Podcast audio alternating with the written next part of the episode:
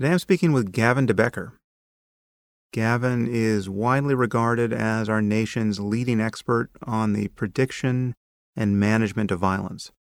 He's the best selling author of The Gift of Fear and several other books on violence prevention. His work has earned him three presidential appointments, and he's been on the President's Advisory Board at the U.S. Department of Justice. He's also worked with the Governor of California. He's worked with universities, corporations, celebrities too numerous to name. His first book, The Gift of Fear, was a number one New York Times bestseller and is now published in 19 languages. And Oprah Winfrey dedicated a full hour on her show to commemorating the 10th anniversary of that book. So Gavin has been extremely influential in how we think about violence, really at every level, from domestic violence to workplace violence to stalking incidents with celebrities, acts of terrorism, assassination. There's really no form of violence you can think of that Gavin hasn't weighed in on at some point. He's worked with security at schools. So it's really it's really the, the full footprint of violence in our society and how it deranges human life. Gavin has made a study of this, and his advice in this area is extremely good. So I've been a student of Gavin's for many years. He's handled security for me at my events, and he's just a, a great source of expertise on this topic. Gavin was very generous with his time here. I think he was talking to me from as far away as Fiji. But with the miracle of the internet, we got together. And now, without further delay, I bring you Gavin de I am here with Gavin de Becker. Gavin, thanks for coming on the podcast. Thank you, too. Well, I, I have really been looking forward to this conversation. I'm a huge admirer of your work. I am a, a fan. I consider you a friend at this point. You are just exactly the person I want to talk to about this issue. So, you have handled security for events that I've been at, both organized by me and for me for many years, and I will have introduced you properly before this conversation.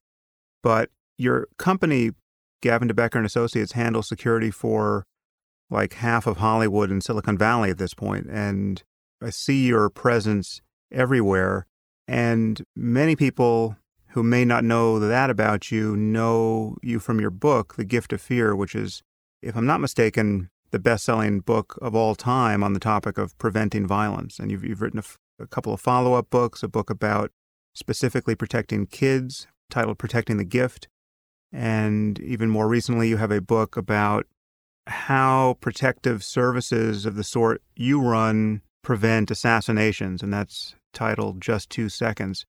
And you've worked all over the place with the State Department and the Department of Justice and corporations and universities. And you've really dealt with security, and issues of violence at every level. So, my first question, just by way of welcoming you onto the podcast, is how did you come to be in this role? Because you really are, are in a fairly unique position with respect to violence and its prevention. So, like everybody, my my work and my life's path began in childhood. I witnessed and experienced a lot of violence, and uh, I did what children do, which is I learned to predict human behavior for my own safety and for the safety of others. And it's not unique, particularly. There are millions of kids who know that when dad comes home in a certain mood uh, from work early with a certain attitude toward the other people in the family, and he sits down and he clicks open a bottle of beer and he looks at you a certain way, there are millions of kids who have learned to know that trouble is coming today. And we are in the business of predicting human behavior. So we predict the behavior of of uh, our siblings and our parents and our teachers and each other. And what I did is by accident or by intent or by fate or destiny, I uh, systematized and and really studied the ways in which human beings make predictions. And there's no prediction that is more crisp than the prediction that someone makes about their own safety. You could say that of all the remarkable things the mind does, uh, it, it brings its greatest resources when the host itself is in danger. And so the kinds of things I did at 10 years old in predicting violence and, and sort of madness in my own childhood are not terribly dissimilar to the kinds of things that I do today in terms of applying strategies that I think all of us, and, and really it's a key message of my work, as you know, is that all of us have these resources, these intuitive resources inside us. But how is it that you became the go to guy on this issue?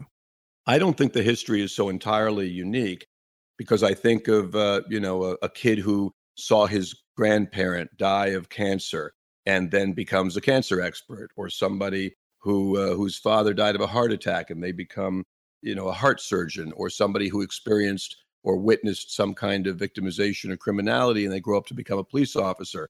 My point is that your ghosts can become your teachers, and there are there are plenty of people who decided, hey, I'm going to be a psychologist because I think there's money in it, and there are other people who decided I'm going to be a psychologist because I sense and and introspectively perceive the challenges that uh, you know that I have myself or that other human beings have. And if I, Gavin, were choosing a brain surgeon, I don't want the one who's there because he thinks he can make a good living as a brain surgeon. I want the one who's there because he's been absolutely fascinated with this topic his whole life. So for me, at 10 years old, I was home from school and I saw on television the assassination of President Kennedy.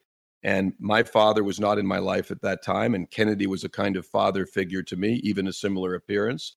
And it it really knocked me on my ass that somebody young and and and in the prime of their life and involved in my life as a public figure, of course, uh, could be assassinated even in the presence of what at the time was the highest level protective coverage in history. And so, you know, I asked myself the question at 10 years old as I looked around and saw people crying and, and saw people upset, and, and you could see how this event came into our homes and our school and our community. And it, it made me wonder forever about the best strategies for for protection. I never followed, uh, you know, an interest in in the conspiratorial aspects of the Kennedy assassination, though I have opinions on it, that wasn't what fascinated me. What fascinated me was the physical, on the scene aspects of how people could be protected. And, and eventually, as I got into that field more and more by being the best kind of student, that's not the student who goes to a college class necessarily. That's the student who never leaves the college class. I did it all my waking hours. Everything I saw, everything I read, everyone I met, I extracted something that was relevant to my fascination. I call it, you know, now my work. And so as I developed strategies and ideas and began to write on the topic, I saw that the strategies that applied to the people we protect the most, presidents, vice presidents, senators, congressmen, governors, etc., they also applied in far larger numbers to regular people. For example, a public figure in America is attacked, uh, you know, on average every five years, uh, but a, a woman is murdered by a husband or boyfriend on average every five hours. So the same strategies can be applied, not in terms of physical protective coverage, but in terms of identifying the pre incident indicators associated with violence. And no crime in America is more preventable or predictable than spousal homicide because all the pre-incident indicators are there. So that, that's a long answer to the question of how it is that I followed this path. Uh, I can give you some, you know, steps along the way that maybe make it seem like less of a magic trick if you want me to. But I think it's like everybody's life. I think you you take the next step one after the other, and and and you. I'm going to use the word destiny for a moment because I do tend to believe just about everything is predetermined. But uh, I, I, think you, you know, you, you're going to do what you're going to do with your set of circumstances and your biology and your meal that day and your amount of sleep and your age and your place of origin, birth. I think you're going to do what you're going to do. And I did my part. Well, let's just jump into a discussion of violence because that's there's so much to talk about there. And I want to have this conversation not merely as an intellectual exploration of the topic. I, mean, I think violence is incredibly interesting just as a topic, but I want this conversation to be useful to people in, in very practical ways. And, and I, so I want us to give people a deeper understanding of violence and how to avoid it. And when I mentioned that I would be talking to you in, uh, in a previous podcast, I said that given the numbers of people who are listening, it doesn't seem far fetched to say that this is the kind of conversation that could save a life or two, or at least prevent some very significant suffering. But before we begin, I think we need to deal with the what's essentially a, a statistical concern that I think many of our listeners will have in their heads, which is that violence is now rare enough in our society that there really is no reason to think much about it. I mean, it's, it's to, to have a conversation of, of the sort we're about to have is essentially morbid or it's, it's a kind of fear mongering. Why do you think people at this moment in a society like our own, I mean, speaking now of you know the, the developed world, even the safest places within it, why do you why do you think people should think about violence?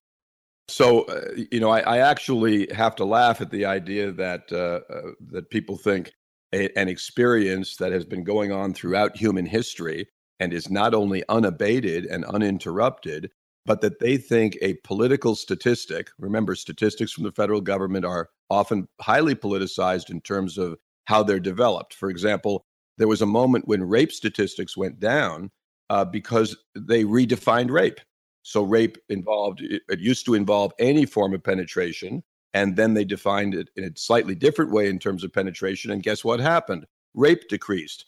But we are talking about a human behavior, rape, that has gone on throughout human history. And so the idea that politicians say, as many speeches have been given along these lines, you know, we must stamp out rape in our culture, that's comedy. That, that's absolutely ridiculous. And we're talking about behaviors that, while violence may tick down slightly, we'll say there's 26,000 homicides in America. And so a 10% reduction means that there's closer to 23,000 homicides in America. And that's not relevant to the individual who's facing a circumstance in which the pre incident indicators of homicide are present. So, for me, for example, a white male, I might walk around all day, every day, and go years without experiencing something that makes me raise my eyebrow and say, hmm, this, this dark alley doesn't feel right. This circumstance, this person, this employee we're firing, this uh, uh moment for some reason gives me reason to uh, to respond and i get a, a, fear response or an intuitive response about safety so i might go years without that but a woman if you ask for example, I did a thing a couple of years ago where we asked random men and filmed them and said, When is the last time that you experienced fear about your own safety? And the men tended to answer, hmm, uh, uh, oh, eight months ago, or, or when I was in Iraq, or you know, when I was first on the police force, or never. And then we asked the same number of women, and the women said, today, or last night while I was walking to my car after our company party, or yesterday when that ex boyfriend called me uh, again after I asked him not to. My point being that it is a totally different experience for women than it is for men. It's a totally different experience for minorities than it is for uh, white men, you know, ages 25 to 50. Uh, and, and so the idea that violence, which is an enduring element of human behavior, is affected because a statistic goes down. I'll give you a quick example. In California, in California, there are a thousand people shot every week. There are a thousand people shot every week. So most people are stunned by that uh, that statistic. I'm not. Why is it not a big deal in one sense? Because there aren't a thousand who die. They go to the hospital. They deal with their uh, their shooting injury, and it's almost like a uh, like a car accident injury or slipping in the shower.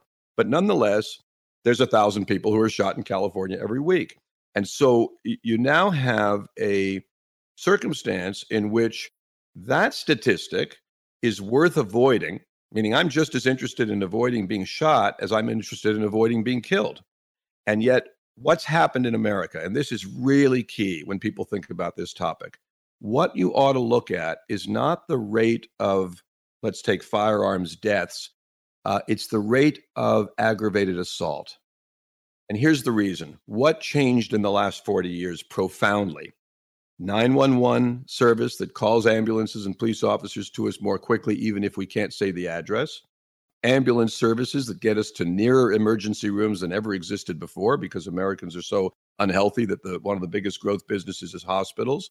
Emergency room strategies refined by the Vietnam War and the wars in Iraq so that shooting trauma is is dealt with. So the odds of dying from receiving a bullet are vastly lower than the odds of receiving a bullet.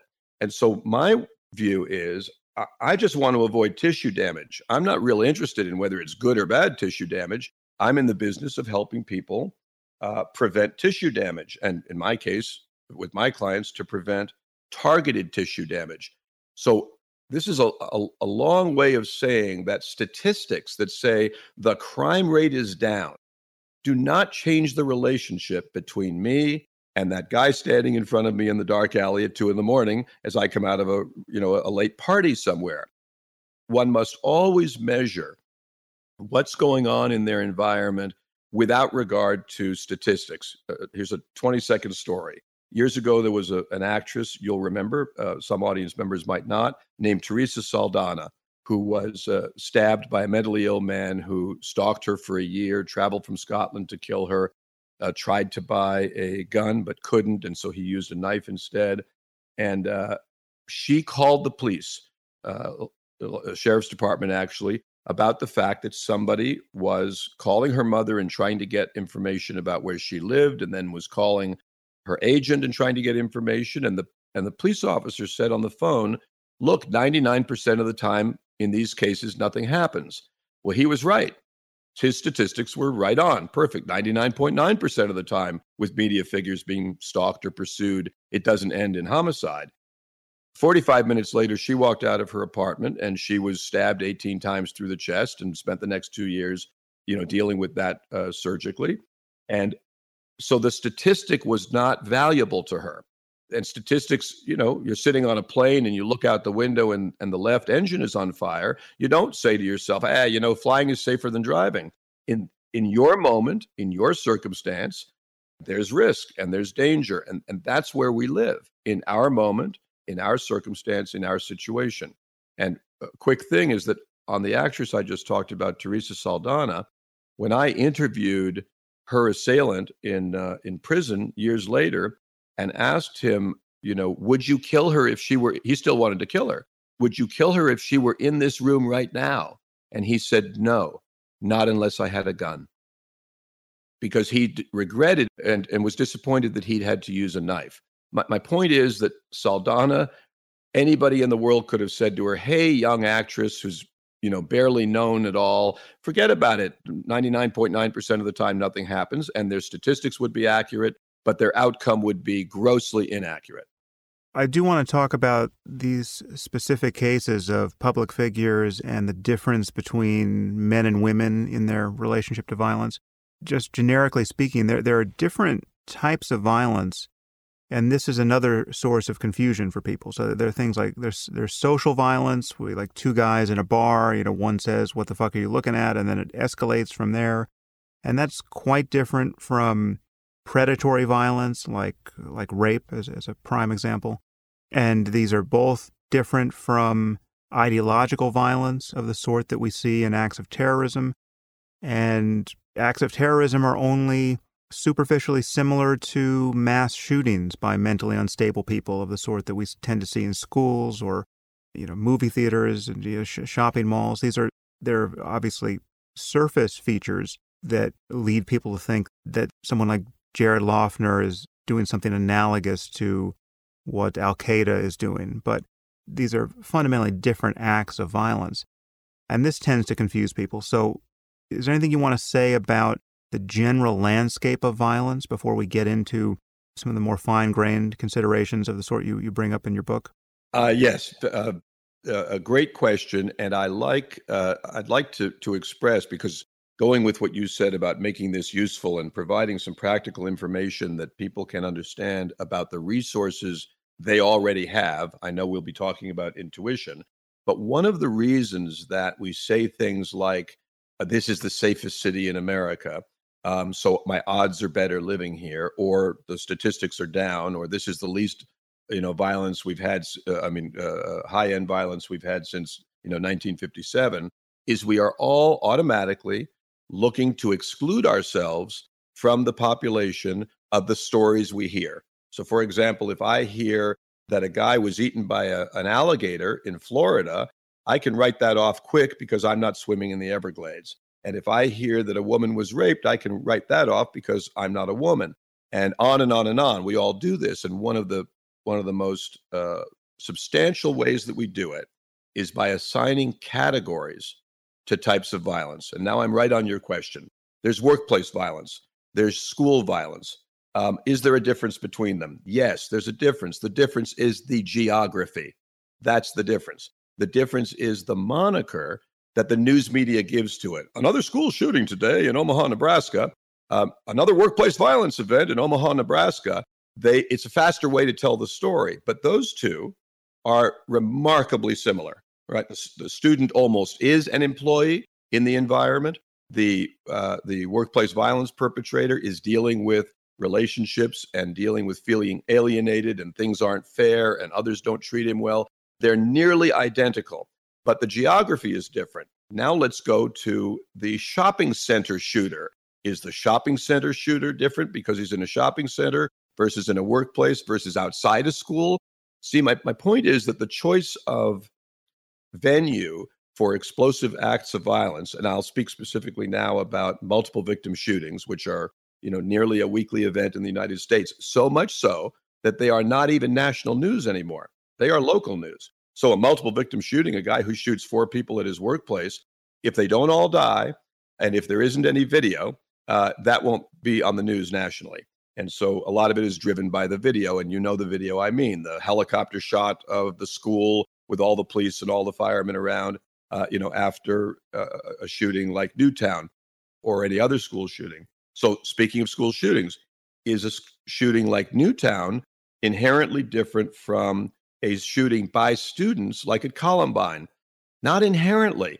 Yes, they are, have different motivations and they have different reasons.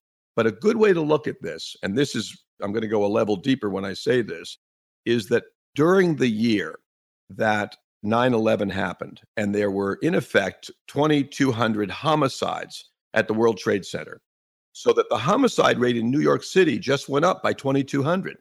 And what changed? You know, nobody thought of it this way because they isolated that mass murder from all the individual husbands killing their wives and girlfriends and and robbers, you know, inadvertently or intentionally shooting, uh, you know, shooting victims of their robberies.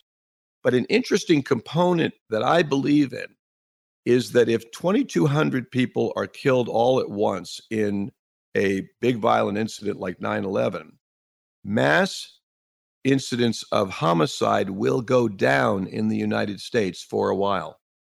And why would that be? Because, in effect, not a lot of people have the stomach for the kind of violence that we see. For example, why doesn't 9 11 happen every year? because it's a very rare thing for anybody to be willing to do it. Willing to kill themselves. That's more common in Muslim cultures than it is in the United States to to you know perish during the event, but it happens obviously. School shooters like Columbine intended not to survive. And my, my point is that this categorization business is a news media artifact. It is not really about human behavior. Because if we take ourselves back a thousand years and we're living in the village and somebody gets killed, we ask a few questions. What, what happened to Steve? Uh, I'm choosing a name that's a modern name in this thousand year old village. We say, What happened to Steve? And it might be that uh, he got into a fight with Bill and he hit him with a rock. It might be that he was killed by a lion or a tiger. We want to know. We're interested, but ultimately, the loss of life as a condition of of of you know human beings living socially has never changed and it's not going to change. What, what's going to improve slightly is that we will have better strategies for predicting who among our population needs help, in effect, is most likely to act out. For example, the crime rate is down uh, or the violent crime rate is down. That's true, statistically so. It doesn't change anything for the woman whose husband is holding a gun to her head. Nothing is different. But we have to also recognize that the strategies for doing tissue damage have profoundly improved in the same period. So we're talking about crime against us in our own society, and we're not talking about war, which is another way that people meet their end. And so the the these the instruments of violent death everything from the style of how handguns operate better and better to what will soon be weaponized component drones, weaponized consumer drones. Those have gotten so much better that we really have to you know factor that into the equation. Now you say, well, I'm not going to get killed by a drone because you know i'm not a public figure at risk of that kind of thing and that's that's perfectly true but is violence all around us anyway? And this isn't to scare people it's just to say that in a very real sense you know how the surging water in an ocean doesn't really move but what's actually happening is energy moves through it? In that exact same sense the energy of violence moves through this culture.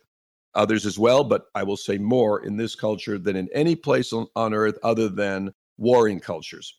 And so some of us experience it as a, you know, an unpleasant breeze that we can tolerate. We hear a story of a friend's daughter in college who was uh, sexually assaulted, and others of us are absolutely destroyed by it, as if by a hurricane. But nobody in America is untouched by the reality I mean, here's a good example. We turn on the news today and there's a school shooting. You think that doesn't affect us?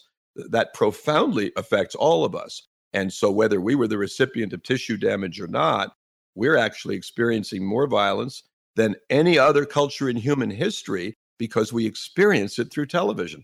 Yeah, well, I do want to talk about the role of the media here and, and how the internet may have changed things or amplified things. Just to revisit the logic of my question for a moment, because I, I totally take your point that the categorization of violence can be misleading and and seem to remove us from the epicenter of the problem just by the words we choose. But I think there there are clearly different pre-incident indicators for different kinds of violence. So for instance, as you said earlier, men don't tend to walk around worrying about getting raped, and for good reason, because men out, you know, unless they happen to be in prison, aren't often getting raped in our society. And so there, there's a reason why women uniquely inherit that burden. And I mean, there's, there, there's other differences that are relevant that we could talk about. I mean, women tend to be outweighed by men. You know, virtually all of the men they're around, the men are taller, bigger, their, their upper bodies are stronger. If you're a man, to imagine what this would be like, you have to imagine that every time you get into an elevator, every man in that elevator is, is 60 pounds heavier than you and obviously stronger than you, right? And, you know, women don't tend to challenge other women in public places and, and ask them to go out on the sidewalk so that they can get into a fist fight, as dumb guys do. And when violence is directed at women, it doesn't tend to be of the sort that is a, a fight among apish guys. It's an effort to physically control her, to move her to another location, to sexually assault her if it's you know, stranger violence, very likely. So there, there are differences here. To add one more variable here that I, I mentioned briefly, there's a big difference between a mentally ill perpetrator of a workplace shooting or a school shooting or a mall shooting and a perfectly sane, ideologically driven terrorist. The pre incident indicators will be different. There'll be um, in, the, in the backstory of the terrorist. There may not be any of the things you hear in the backstory of the mentally unstable, you know, mass shooter because he's not mentally unstable. He's just ideologically driven. I was kind of pushing you in that direction, but that's actually, in my view, not in contradiction with anything you said about the other ways in which our categories mislead us. Well, I think that's all of that's right, and, and what you said about the uh, the woman in the elevator, and for a man to have the same experience, everybody would have to be taller and sixty pounds heavier uh, and muscular, and also everybody would have to be familiar with the territory of violence and force in a way that we're not. They'd all have to be martial arts experts because women traditionally in Western culture have been told this is not for you. You you're not supposed to understand the code of human violence. And a, a big part of my work is to say you do understand the code of human violence and you have all the resources that are necessary to protect yourself. And the protection might not come in the form of upper body strength and disabling your assailant. It might, by the way, but it might not come in that form. It might come in the form of intuiting earlier than a man might that you are at risk. And, uh, and, that's a, a, skill and a resource that's been developed, uh, you know, what I would call the wild brain, developed over millions of years, that is is uh, slightly more tuned in women, but also used more often in women. But let's go to a different category, not just women. There are other kinds of people who are victimized more easily, and it, will be obvious why that is. Um, children. So, children are the subject of all variety of physical assaults more often than people like you and I are. I'm speaking about you know people our age and and uh, and socioeconomic environment and and uh, the kinds of lives we live. So you know something like 15 kids are killed every week by their parents in the United States. So I'm not speaking to children here where I could say to them, you know, uh, you have nothing to worry about from your parents who love you, and the odds are so overwhelmingly out of 60 million of you right now the odds are so overwhelmingly low that you would ever have an experience with your your parent trying to harm you. However, uh, if you have A, B, C, D, E, F, G pre-incident indicators, then you have a reason to be concerned. Well, again, we're not speaking to children uh, who are inherently, throughout human history, life's miseries have fallen disproportionately on children. And uh, so the various categories of who we are and the demographic that we fit into is relevant um, depending on where you put us. If you put us in Iraq, all of a sudden, uh, you know, we're in great danger. Or you put us in in Afghanistan, so the geography has an influence. All of these things do. But I think what I what I want to say that's important here, and it just goes to your observation about the the terrorist or the ideologically motivated violent actor. You know, the terrorist is very similar to the soldier both both people you know we take young men who would never kill anybody and if we thought they would kill anybody we'd be scared of them. And we take young men and militaries throughout human history have developed strategies for getting young men to be willing to place themselves at risk of being killed and to do this unspeakable and unforgivable thing which is kill another person. And that requires inculcation and training that militaries i'll choose our military for a moment have gotten so good at that today we have a far higher participation rate in combat. This is a super interesting thing. Back in the Civil War, about 50% of the soldiers actually participated. Others would put their head down and wait for it to end. How do we know that? Because corpse after corpse after corpse is found with the ball still in their rifle. And sometimes two or three balls in the rifle. You know, you had to fire the musket and then load in a, and tap in the gunpowder and do all of that stuff.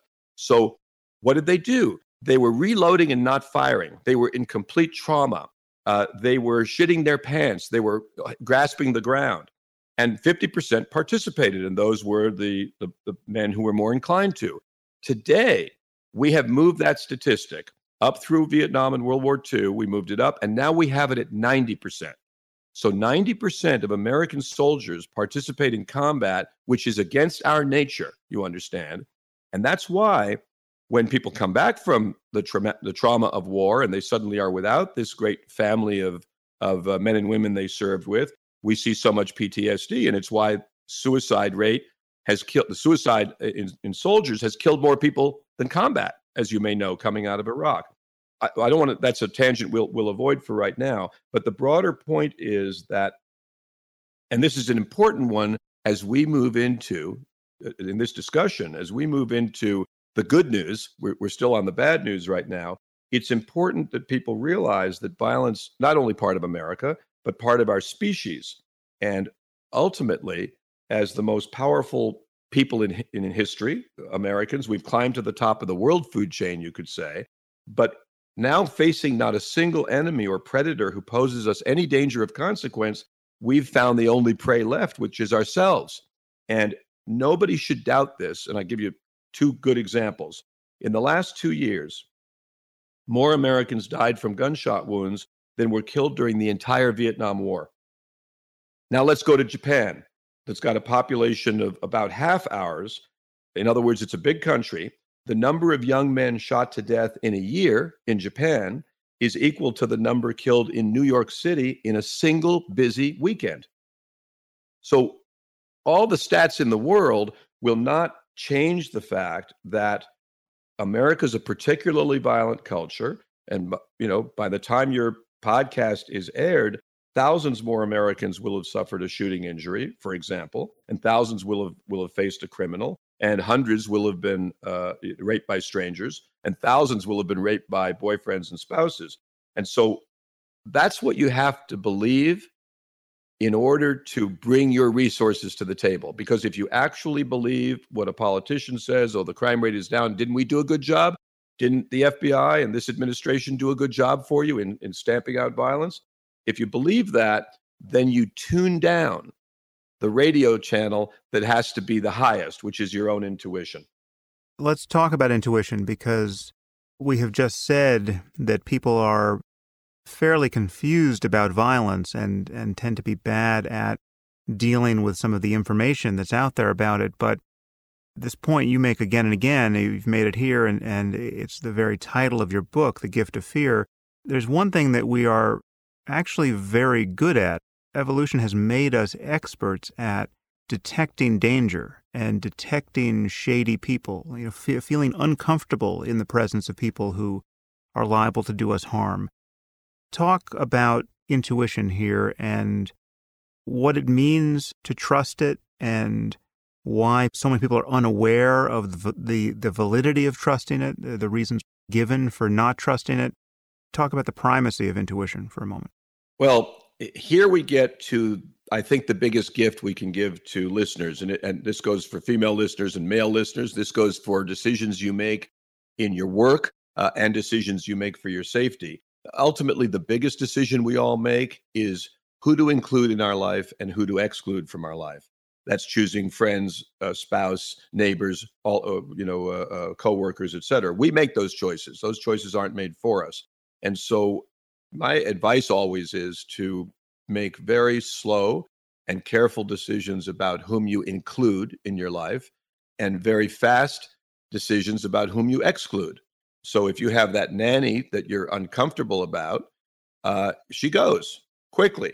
There's no reason to keep her around. I mean, I've had people through my career say, you know, should we put in a nanny cam because we're worried that this nanny uh, is doing something dangerous with our kids? And I say, no, you should get rid of the nanny because no kid is going to thank you in 20 years. Gee, mom, thank you for having that video of me being hit by a spoon on the head by that crazy nanny you guys hired. And so the concept of listening to intuition is what I want to focus on for a moment because America, particularly, or Western societies, we look to government and we look to experts and technologies and corporations to solve our problem for us. And I am very glad to tell everybody here that the police are not going to protect you because they're not going to be there during the moment that you face an intruder or you face a violent situation. And, and government's not going to protect you. It can't. It tries to pretend it can, but it can't. And the only thing that's going to protect you is your own intuition, which is your own ability to recognize that something is up while it's while it's right in front of you or while it's in your environment. And I think, as you said, Sam, it's super hard for people to accept the importance of it because intuition is usually looked on, you know, as uh, with some contempt. It's described as emotional or unreasonable or inexplicable and husbands make fun of wives for feminine intuition and they don't take it seriously. But um, what i can tell you about intuition i learned from the origins of the word itself. The root of the word inter means to guard and to protect super interesting that that's what it means we think we're using intuition to make a thousand other decisions but what it's built for what it's in this system for is to guard us and to protect us. And and what it you know what it does is, and I'm really going to quote you for a second here because you said a moment ago that evolution has really honed this. True, we didn't get the biggest claws, we didn't get the sharpest teeth or, or the biggest muscles. What we got is the biggest brains. And the idea that we use the you know the expression gut feeling well the gut actually has more brain cells than a dog. So the gut is literally where a lot of that thought is going on. That's why, you know, you get that bad feeling in your stomach about this employee, this friend, this thing somebody said to you, this danger. Uh, and that's a very meaningful thing. Gut feeling is, is the perfect word for it. And it's visceral, it's in the tissue.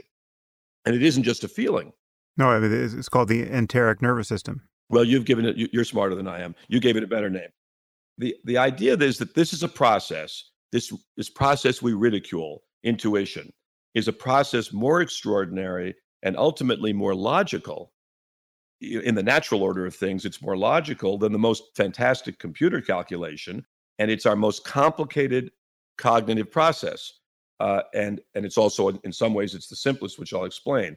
But what it does, intuition, is it connects us to the natural world and to our nature so that when we are free from judgment and we've got only perception, we say that thing, you know, in, in recounting what happened to us, somehow I knew.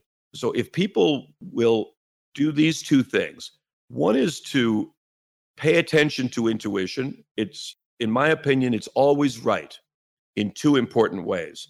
One is it's always based on something. And two, it always has your best interest at heart. And so, give you a fast example. You're in an airport and you get that feeling, I shouldn't get on this plane. And uh, millions of people have had this feeling. This plane's going to crash, uh, something, they get anxiety about it, and I shouldn't get on this plane. So, what I ask people to do is look introspectively for a moment at where that feeling's coming from. And if it is coming from a news story you saw you know, two weeks ago on television of an ugly plane crash in, in Peru, that is not in your based on your your uh, environment or your circumstance. It's based on your memory or your anxiety, and that's not actual fear. If, however, the feeling is based on seeing the pilot stumble out of the bar at the airport and and you know make his way slowly down the jet walk, now you've got something that's in your environment and the question to ask always this is how you tell the difference between true fear, like I'm afraid of getting on this plane, and unwarranted fear, worry, anxiety, etc. This is how. True fear will always be based on something in your presence and will always be based on something you perceive. It the, the signal comes from your perception, from your senses.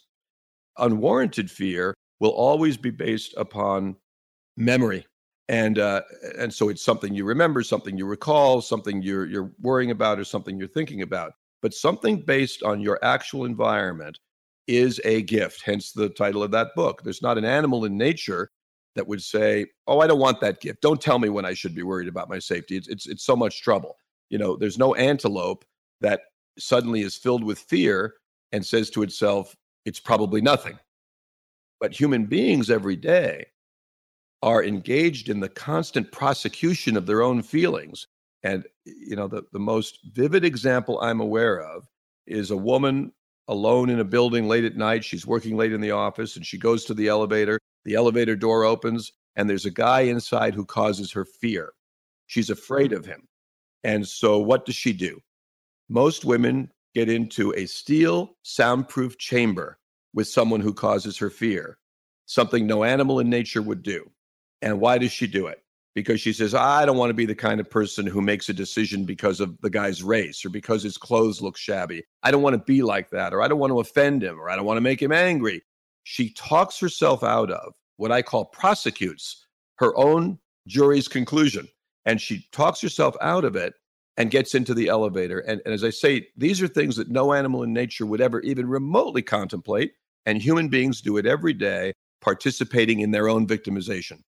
The elevator example brings up some other issues here that are hugely important, and this is the the other side of the the balance of uh, that, that causes people to to not value intuition or to, or to prosecute their their feelings, as you say, and it's it's that these these moments of, of negative intuition can be in contradiction to a variety of social norms that well-intentioned people want to adopt. And so, yeah, you just named one. You don't want to be racist, right? So, if you're a white woman and the elevator doors open, and the man on the elevator who makes you uncomfortable is black, well, you may just get on that elevator perversely to prove to yourself and to him that you're not racist, right? You override your intuition uh, and in fact, I know someone who was in a circumstance like this, and, and it, it didn't end well.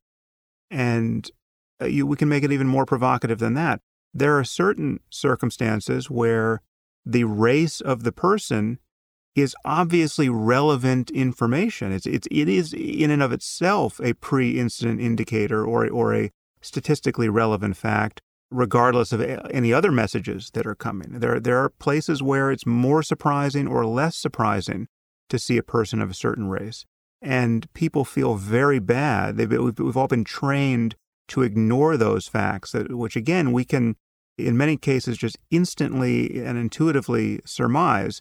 So, what are good people to do with that? Well, I mean, the, the best gift any of us can give to not only ourselves, but our society is that we take care of the person whom nature has made us responsible for primarily, and that's ourselves. And so, what I like to do, and in my own life, believe me, I'm no different from anybody else. I make mistakes all the time where afterwards I say, damn it, I knew better. I shouldn't have talked to that person. I shouldn't have said that thing. I shouldn't have gone to that place. And I didn't want to and I overrode it for some reason. You know, a typical example would be you're invited to dinner at somebody's house and you just don't want to go, uh, but you but you go. Um, I think those are uh, these aren't violence issues, but I think they're always mistakes. And uh, there was in in the Friends uh, television series years ago, Phoebe, uh, the character played by Lisa Kudrow, taught me something really important once somebody invites her to dinner and she says to them on the phone, "Oh, I can't. it's Tuesday night. Oh, I can't because I don't want to." That's pretty fucking strong. If we would all live that way and say, "I'm going to listen to myself. I'm going to listen to the voice that's a little bit more important than the voice of political correctness, which is a bullshit scam that is, uh, you know, going on in every culture to one degree or another, and very, very hot right now in the United States." The significant issue isn't the branding of myself in this moment based on my behavior. The significant issue is listening to intuition and have the dialogue with yourself later about why you did or didn't do that. I, I give you a, a, great example of this. If you, a dog, for example, uh, you know, is is a uh, an animal that listens to its senses very well and its perceptions. And when I was writing Gift of Fear, a, a, good friend of mine said, Oh, I know a lot about that. My dog is super intuitive. I said, Really? Tell me. And she said, Well, he hated the contractor that I hired. And he, boy, he was right. That contractor ripped me off. And so I, I said to her, Listen, the dog is not an expert on contractors or people. The dog was reacting to you when the contractor came over, right? That you were the one who knew all about contractors and this guy. The dog didn't know that it, his car was too expensive for the, the, the level of bidding that he was doing or that his proposal was a little bit sleazy. The dog knew you, and the dog doesn't have better intuition. Here's what the dog has it is not bothered by the way it used to be, the way it could be, the way it should be, the way it ought to be. The dog doesn't ask any of that question. The dog looks and says the way it is, reality in this moment. And for that reason, animals don't even go into this mental exercise of, I don't want to be this kind of person. I don't want to be the kind of person who's suspicious, for example. I want to interject a quick thing here about, about words is that the root of the word suspicion was also a big teacher for me. That root, suspicere, only means to watch. It doesn't mean to hurt somebody. Like, should I feel bad because I'm suspicious of my neighbor when my kids are, you know, playing over at their house and I'm wondering about whether he's an alcoholic or whether he's violent or whether he's, uh, you know, a child molester. So I, I say, oh, I don't want to be suspicious of everybody like that. Well, suspicion only means to watch. It, it is curiosity with the added imperative to watch. And so if you're suspicious of that guy you're getting into the elevator with, you watch and you change your you change your demeanor. But uh, listen, changing your environment by getting into a steel box with somebody, that's a pretty radical decision when nature has just told you you ought not. I mean, you're going to argue you're going to argue with that because you don't want to be that kind of person. Uh, well, which kind of person do you want to be? The kind that's victimized? So I hit this kind of strong, Sam, I know, because in this part of our discussion is the gold, which is don't worry about why. Worry only about is.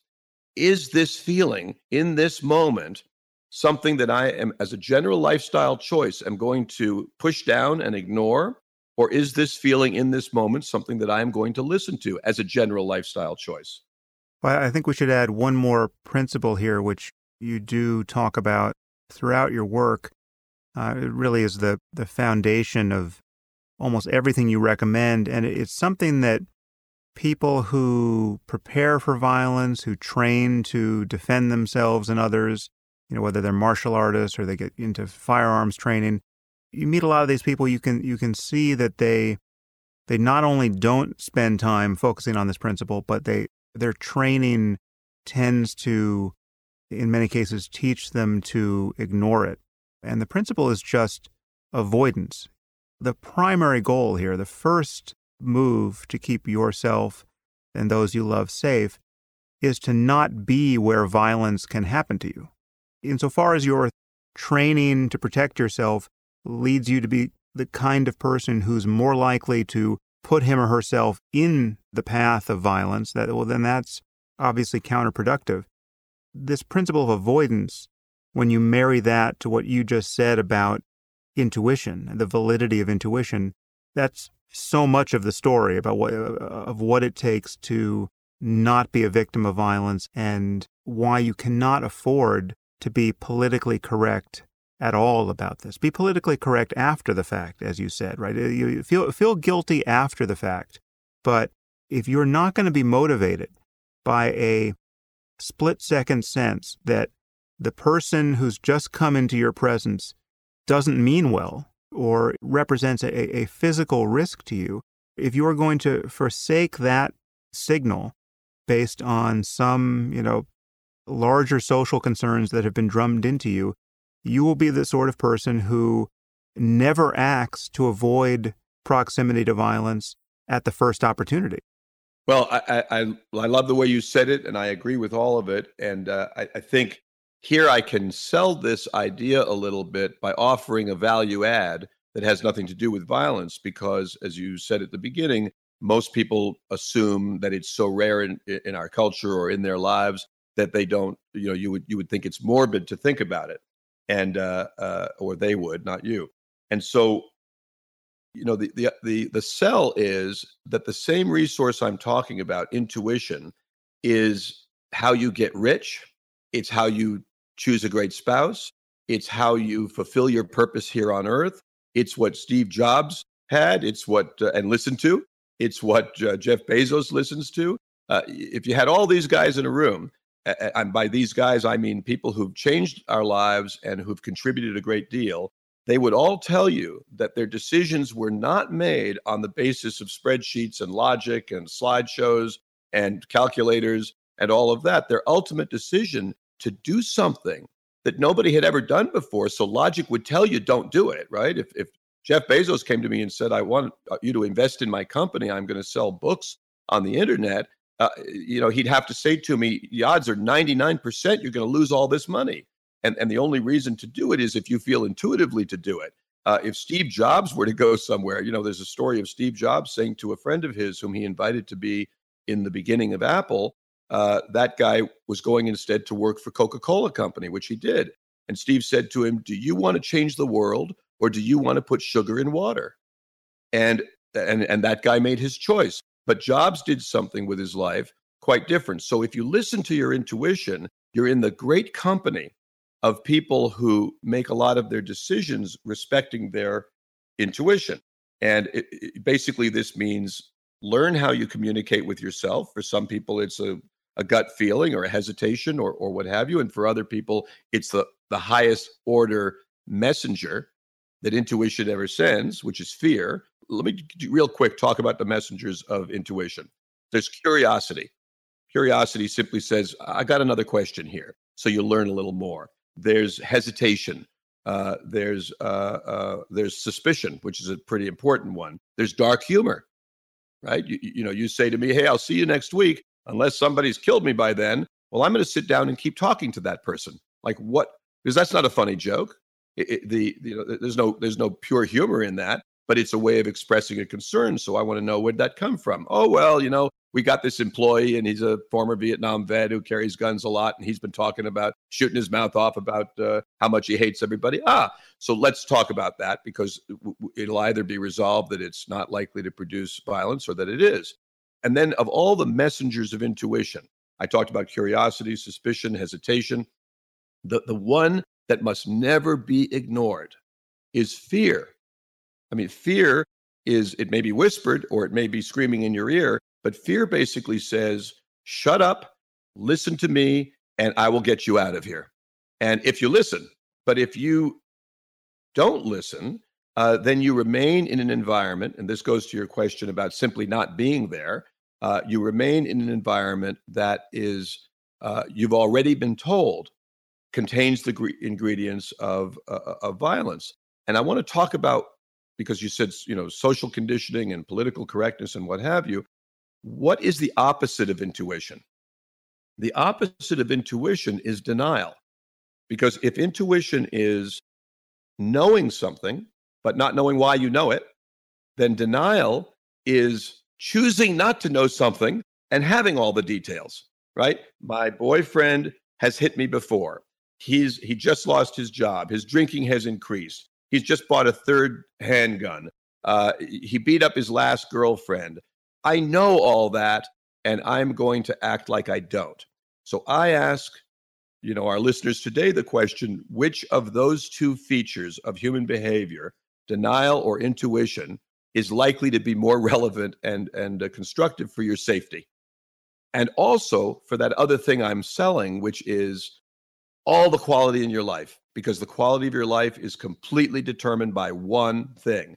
And that is, uh, let me make it clear after you have food, after you have shelter, after you have your immediate uh, physical needs met, the quality of your life is determined by the choices you make in terms of relationships employees, employers, family members, spouse, all these choices that we make. That's including the choice, by the way, of who to get into the elevator with, because that's a relationship obviously, when violence occurs, there, there's very often a story to be told about the signs that were ignored. But more often than not, you're seeing these signs in other people and often taking steps to avoid further contact with them, and then, you know, nothing bad happens. But the, the signs can be fairly subtle. And I think if you're not if you're not someone who has your, your head in this kind of thinking, it can seem kind of paranoid to be viewing the world this way.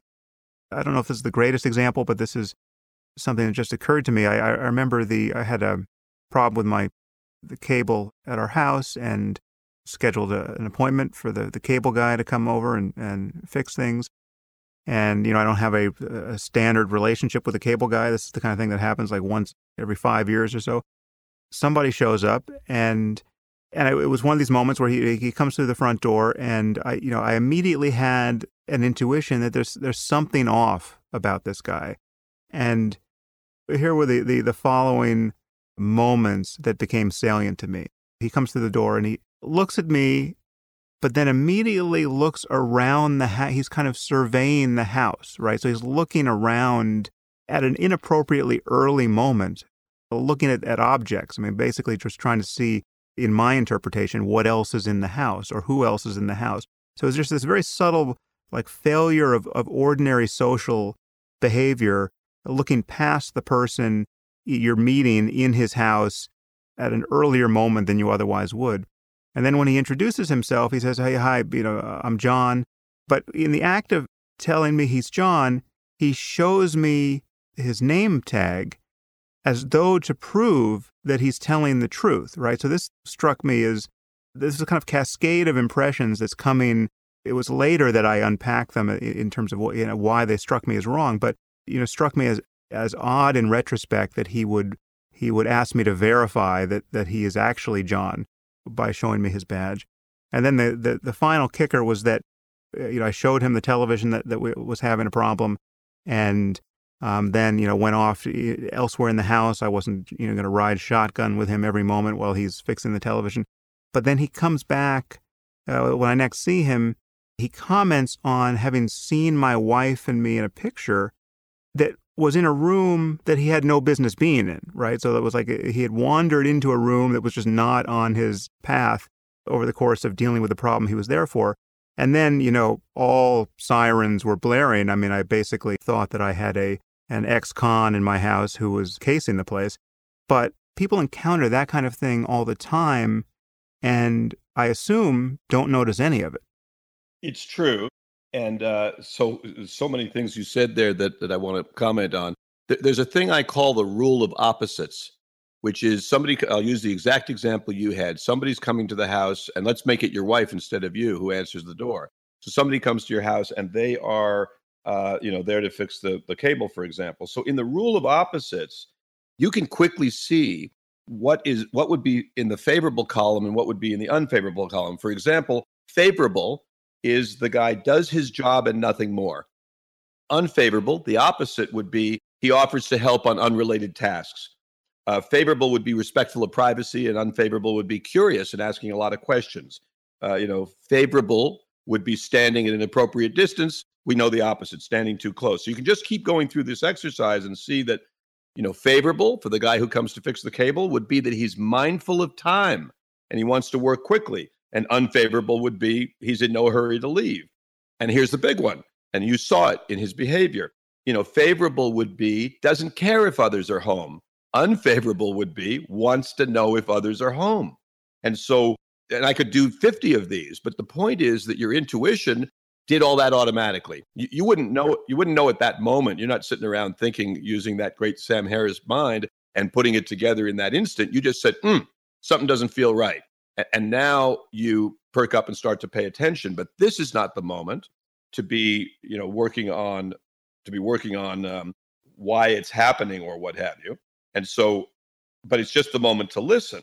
And my premise is in all my work is that you Sam, me, and everybody listening has every resource you need to remain safe. You've got this extraordinary resource of intuition, and we can predict human behavior incredibly well. We do it every day. We predict the behavior of our children, our, our, our spouses, our employees, our employers.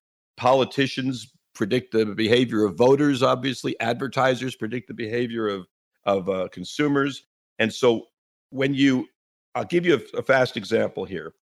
Let's imagine that uh, you know you've got uh, you're at the airport and you see a man who insists on being first in the ticket line. He pushes a little bit. He looks at his watch a lot. He appears exasperated uh, because the ticket agent's going so slowly. And after he gets his ticket, he rushes off carrying his bags and he appears to be rushed and stressed. So you don't need to be a genius to figure out the backstory. If you said, What is the story on that man? that he looks expectantly at each gate as he passes by the numbers and he's running along with his luggage. Is he a politician seeking votes? No. Is he a charity worker asking for donations? Or is he a person late for a flight? Uh, th- my point is, we know all this stuff. Uh, we know the pre incident indicators of our college age kid is not going to make it. We know those because all you do is apply the rule of opposites. The student who's going to make it, what does he do? He talks about his future after college. He's always researching job opportunities. He, you know, gets all the books and the material he's supposed to get. He shows up at school on time. And what is the one who's not going to make it? The opposite. So if you apply that to employing people, if you apply that to choosing a job and accepting a job, if you apply that to, here's the big one, choosing a boyfriend or choosing a husband, then uh, you know, you could answer the question about your repairman um, who you got the signal so early. And, and I, I want to tell you a great story because it's similar to what you're talking about. You got it literally on the basis of an eye movement. That is what sold you on and told you keep listening, keep watching. Something's up here. That one little thing and so uh, this is a true story of a guy I interviewed, a pilot named Robert Thompson, and he was uh, going into a convenience store like a 7-Eleven, and he walked into the store and he looked at the person behind the counter. He was immediately overcome by a sense of fear, and he walked out of the store and get in his car and drove away. And that is the end of his story. And but it's not the end of the story of what happened in the convenience store because about 3 hours later on the news Bob Thompson saw that at what must have been exactly the time he was there, a police officer was shot and killed by a robber. in the store. And so when you start to unpack that, what we learn is I said to Bob Thompson, I interviewed him, what did you, why would you be afraid in a convenience store? What, what were you reacting to? He said, well, I didn't know it at the time, but I realize now that when I drove in, there was a car running. As I got out of the car, I could hear that the car next to me was running and there was a guy in the driver's seat. I said, okay. He said, I walked inside and, and I, I saw the guy behind the counter. And normally they look at you and size you up. But he just looked at me for a split second and took all his attention back to another one of the customers. And he just stared at that customer. And that was very unusual. I know it now, but I didn't know it then. And then he said, plus that customer, I now know was, you know, wearing a big heavy jacket. And I realize now, but I didn't realize then, it was a hot day. And so I think I put all that together and I left the store. So here's the part of Bob Thompson's story that's not accurate, which is if he knows it now, if it's in his head now, it was in his head then. And so here's a guy who, without debate, without prosecution, without hesitation, felt absolute fear, didn't even uh, you know, question it uh, uh, and, and didn't go to political correctness and didn't go to the, the more common thing we go to, which is, hey, I want to finish my plans, right? I, I want to get my the Coca Cola I'm here to get. Uh, uh, and so instead, just went to a different convenience store four or five blocks away, got the stuff, and forgot about the whole experience until he saw the news that night. And by the way, why did the policeman not intuit the same thing when he came into the store about five minutes? We now know from video about five minutes after Robert Thompson did. Because the policeman, when he looked at the guy behind the counter, what he saw was relief. He didn't see somebody staring at somebody else. And and then that policeman, he knew that daytime robberies are very rare. So he walks around the, the store without basically having his intuition in gear, listening to a statistical irrelevancy, like daytime robberies are more rare than nighttime robberies. And he got shot and killed. And so the, the, the point here is that your story, which you know feels like nothing, right? Guy came to your house to fix the cables, but you changed that story. I'm not saying he was going to rob the house. Uh, we don't know the answer.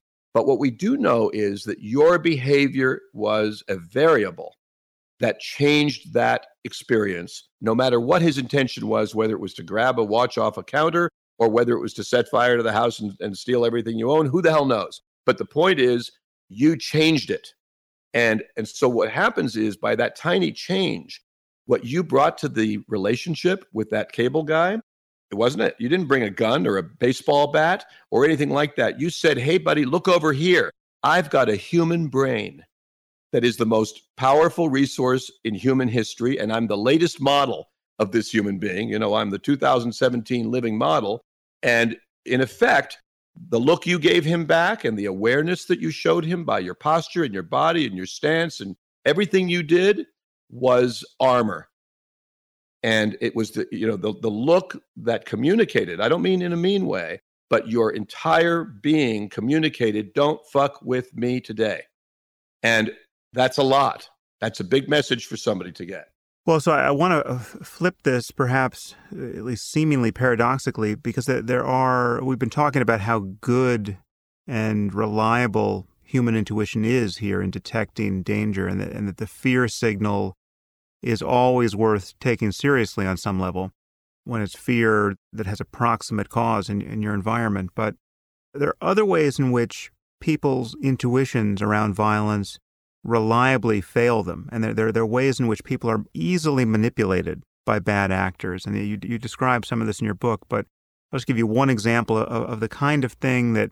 that people seem pretty bad at. I mean, so, so when, when they are, you know, suddenly made the victim of violence or become aware that, you know, violence is, is in the offing, you know, say you're, say you're getting into your car and, you know, someone shows up at your side with a gun and says, get in so many people, it seems, see no alternative in those moments but to comply with someone, to trust that the psychopath that has now just come out of the woodwork will do what he promises to do. So in this case, you know, if you just let yourself be moved to a secondary crime scene, everything will be okay. So people, eh, you know, in the, in the to stick with this example, people's primary concern is above all, don't get shot. So to run away or to or or, to slam your car into a tree or whatever it is, that would prevent you from being moved to a secondary crime scene. So that's a behavior they can't access because they're so afraid of getting shot, they're so afraid of getting killed that they want to trust that this person who is now has complete power over them is going to be the good guy he says he'll be if only they comply. So I want to talk a little bit about the way in which people are reliably manipulated by you know psychopaths in this case or people who are somewhere on that continuum. To, just to ping your memory here in your book you talk about things like unsolicited promises and forced teaming and too much information and, and the fact that this person picked you. And uh, so just, I just I just want to push you in the direction of that those kinds of considerations in your answer because in talking to people about this and just in, in knowing what it was like to be me before I became a student of human violence, much of what happens after that first moment of fear can be fairly counterintuitive. Yes, it's very it's very true, and there are strategies of human predation that are, um, you know, very easy to see once you know those particular pieces of the puzzle. And and you mentioned, uh, for example, the unsolicited promise. I'll just jump right into that one. Uh, you know, if somebody says, as one of the people that I interviewed in the book, uh, who, who was raped but ultimately not killed by a man who had killed another one of his victims, and she used some rather extraordinary strategies for dealing with uh, her safety, and she listened to her intuition. Well, in that case, he he was helping her carry groceries up to up some flights of stairs to her apartment. And at the apartment door, she said, and she'd already been uncomfortable with him. She said, um, "I'll take it from here." And he said, "No, no, I'll I'll put the stuff down on the counter and then I'll go. I promise."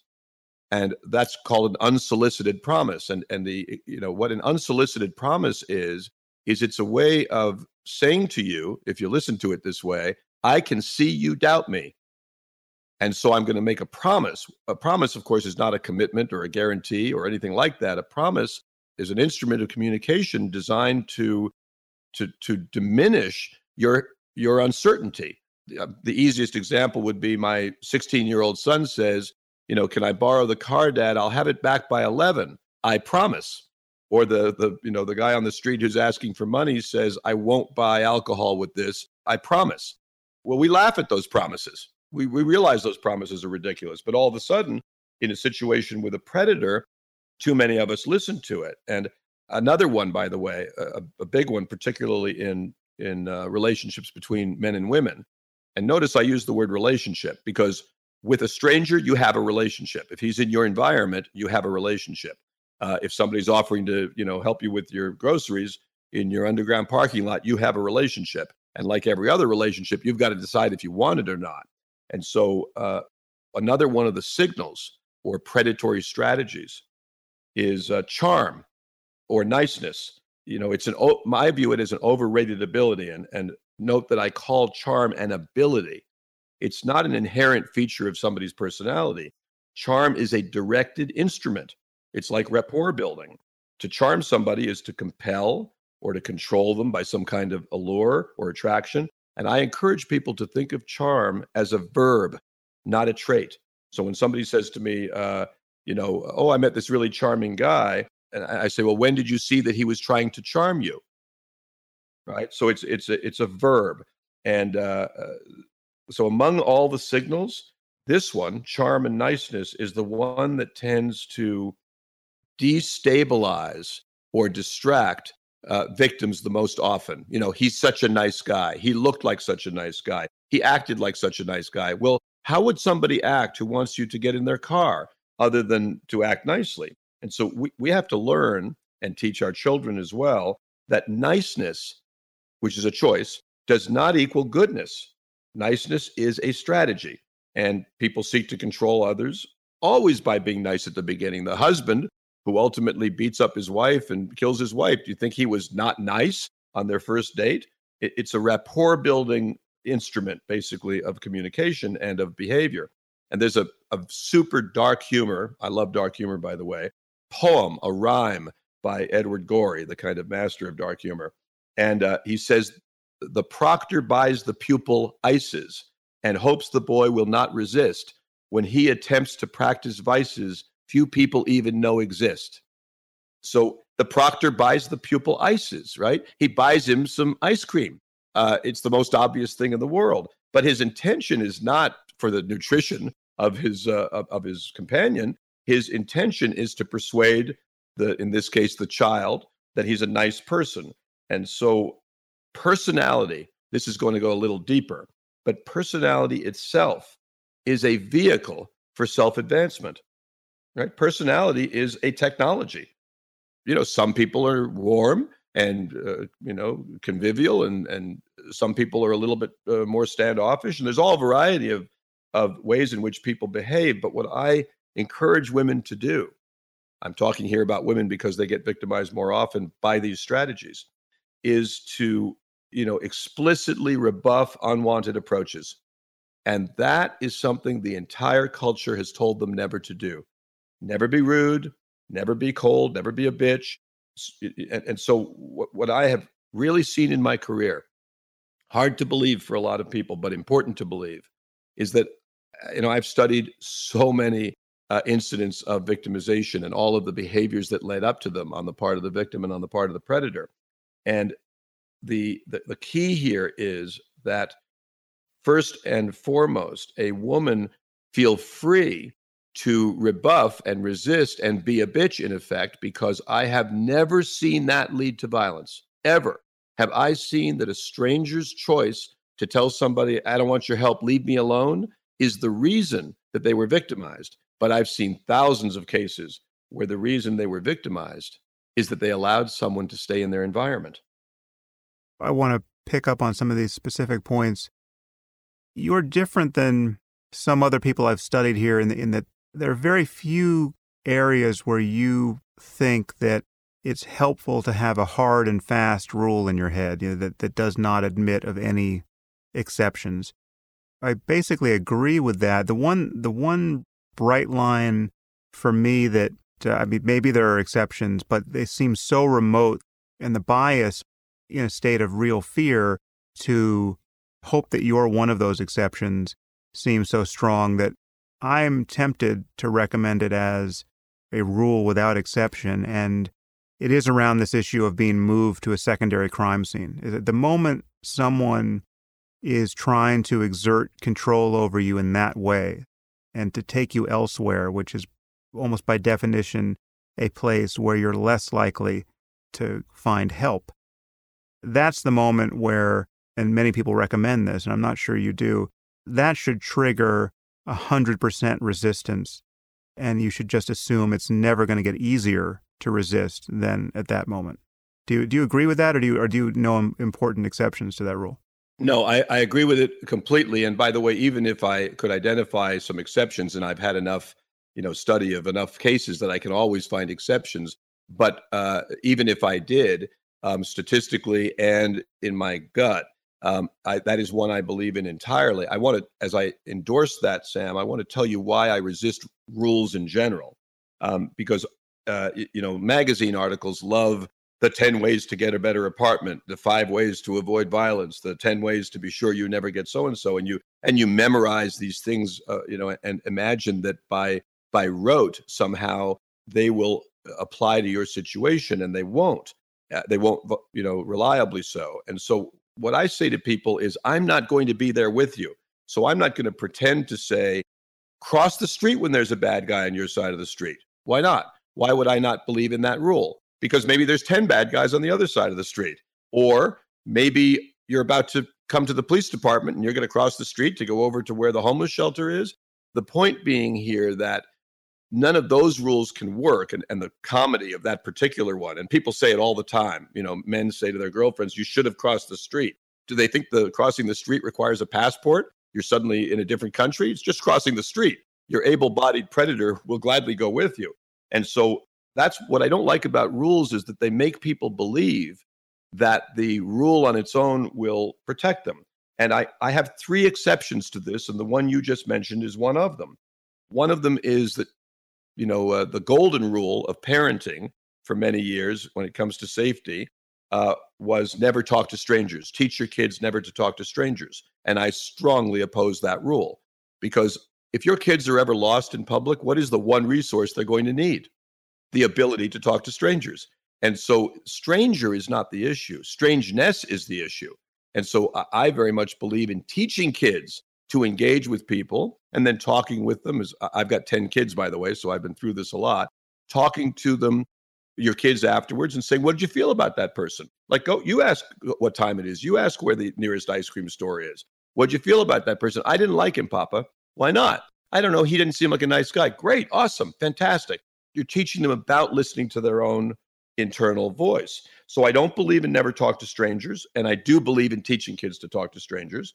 And then the other one I, I absolutely oppose that's equally as common is uh, go to a policeman. Hey, if you're ever in trouble, Bobby, go to a policeman. The problem with telling a four year old to go to a policeman is, you know, they're 24 inches off the ground and they go to a security guard instead, or they can't figure it out. And you don't want to go to a security guard. I can promise you that. You know, many too many rapes and too many homicides come from that employment pool. And so, what you really want to teach kids this is the second rule, I would say, for everything, and it applies to adults as well is when you need help, go to a woman, select a woman. A woman is not going to accidentally, by the worst twist of fate, be your predator. And a woman is going to help a child to reconnect with their parents. And a woman is not going to be, as I say, by by by the worst luck of the draw, uh, you know, your your child molester. And so, go to a woman is better than go to a stranger. Uh, drop the nonsense about never talk to strangers. And now I'm coming to the one you've mentioned, which is really the big one. And that is never allow yourself to be taken to a secondary location. But I can enhance that one a bit by saying that whatever the person orders you to do, do the opposite. And I teach my kids this. Somebody yells, don't scream, scream. Somebody says, don't move, move. Why? Because he is telling you, I'm saying he instead of she, forgive the political incorrectness, but men are more violent than women in every culture, in, in, all, in all times in history. So, um, because he is telling you that screaming will help you and it will disadvantage me. He is telling you that moving will help you and it will disadvantage me. So fuck listening to him like people do in a movie. You know, somebody aims a gun at you. Hey, get in the car. Fuck you, get in the car. I'm not getting in the car. I'm going to take my chances on running, which, by the way, a lot of people are afraid to do because they think that armed person will do what? Shoot, Shoot them. them. Yes. That's right. Now, what they don't know, and, and you do know as somebody more skilled and more familiar with firearms, is that shooting somebody who's zigzagging away from you when you didn't expect it to happen is actually a very unlikely thing to succeed at. And it doesn't advance the intention of the predator. Because if he just wanted to shoot you, he'd have shot you already. He had you in a better position when you were listening to him at the beginning. His purpose is not to shoot you. His purpose is to what he told you his purpose get in the car. So you don't get in the car and you basically act, and your fear will tell you what to do, by the way, if you listen. Sometimes the predatory, I mean, the best strategy for dealing with a predator, we can look at nature. Sometimes it's freeze, uh, sometimes it's run. Whatever your predator tells you to do, you want to do the opposite. And, and, and is it worth trying to run away from somebody? Sometimes. It's, you know, I say I won't be there with you. So sometimes the right thing to do, if you're, for example, being, uh, you know, told at gunpoint and you can see you're about to be raped, sometimes the right thing to do is comply and wait for the right opportunity to resist. Sometimes the right thing to do is resist right now. Sometimes the right thing to do is a mixture of compliance and resistance. But all the time, the right thing to do is remember this I say to women particularly that you are an animal of nature and you are imbued with some very dangerous objects called hands and feet and teeth. And so all the women in my career, I, you know, I used to give a lot of talks, speeches around the country. I don't do it much anymore, but I would talk about the fact that everybody has the resource of the ability to kill. It's one of the options. And invariably, somebody would raise their hand and say, I, I would never kill anybody, usually a woman. I would never kill anybody. It's just not in my nature and and uh, but she will add dot dot dot unless somebody tries to hurt one of my kids, and then she would stab, rip, burn, shoot, bite. Uh, all bets are off, right? Well, I'm trying to encourage women, particularly in the culture, and teenage girls, particularly, Bring your best resources to the table at the earliest possible moment and know that what you would do for a child, uh, you too are a child of somebody. Do it for yourself. Bring all those resources. So, Sam, I know that's a super long download, but I just want to say I endorse the idea of never go to a secondary note location. And I broaden it to say never participate in any bad guy's plan. There, there are enough exceptions that I still say, and I'm going to come, I'm going to come back around to where you are, but I still say that the listening to intuition in the moment is going to be the most important thing. There's there can be a tiny detail you know that you don't even know you know, which is going to make it valuable for you. For example, a real woman interviewed in The Gift of Fear, uh, who's now a dear friend of mine. She's in a car. She closes her car door and she immediately feels fear. She puts the car in gear to drive away. And what she and the, somebody opens the car door on the other side and jumps in. And what she was reacting to was seeing a tiny uh, image in the side view mirror on the passenger side of Levi's, of jeans, of denim, where it should have been some expanse. Somebody was standing that close to the mirror, right? Now he got in the car and he said, drive. And she was already in gear and she elected to continue driving. He had a gun, by the way. She elected to continue driving rather than try to get out because on her side, cars were so close to her, moving at such speed that it was her wish to continue driving. Now, ultimately, her story ends very well. She had a lot of options. She had the option to crash the car. She had a seatbelt on and he didn't. She had the option to talk to him and and and suss out what was up and ultimately she you could say talked her way out of it. Now, is that the norm? No. And you would say statistically, but I hate statistics, but statistically, um, she'd have been wiser to do something else, whatever it may be. But she already had her seatbelt on and she just didn't feel she could pull it off. Now, but here's where I want to say where I agree with you completely. Learn the universal code of violence. This is said slightly more to men to women rather than to men, but it applies to both. And that is there is a universal code of violence. You know 90% of it, but if you learn the rest of it, which falls into the category of preparation, you enhance not only your chances of, of prevailing in a predation situation, but you'll actually be vastly less afraid. And please don't let us end without me talking about the fact that the, the destination here is much less unwarranted fear and much less paranoia. But but here's what I want to say about about preparation. There's a training style called impact. Uh, i used to be on their board of directors. It's something I believe in very much for women and for men and it's training with the instructors uh, use padded assailants and you and you really are attacked and you really do strike with your full force something that men have done many times in their life throughout their lives in sports or in real fights but most women have never done most women have never struck another person with their full force and they have never resisted in the ways that you're taught to resist in impact training so i don't know what city every listener is in of course but you look up impact and, and impact training and you find it somewhere, that's a very valuable form of training because it gives you the muscle memory of resisting. And physical resistance is someone that most women, something that most women believe will put them in greater risk. Now I want to talk about preparation.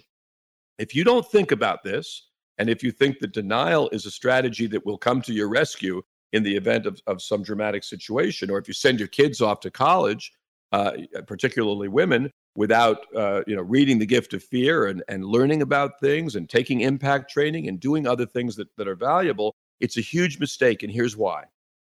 A lot of people say to me i don't even want to think about this topic.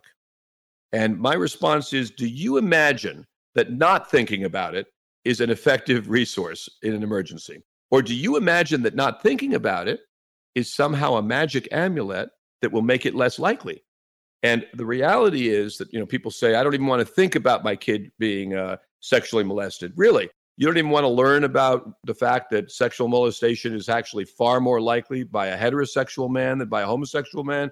You don't want to learn about the fact that sexual molestation is far more likely to happen by somebody you bring into the house, not by a stranger in some dark alley. You just don't want to know. Is that your answer to this? Well, if that's your answer to this, basically you're talking to the wrong guy because I'm not going to participate in that illusion, which is that you know you want to be the guy who is um, trying to to to swim in the ocean But what you want to do is act like you're still sitting in your stateroom and this yacht has sunken.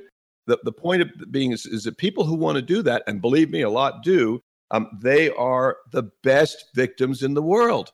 They participate willingly and fully, and they make predators very, very happy. And, and since I use the word a lot, predator, let's go to nature. And in nature, there are predators with magnificent strategies that uh, are brilliant. And there are uh, prey with magnificent strategies for avoiding being eaten, for example.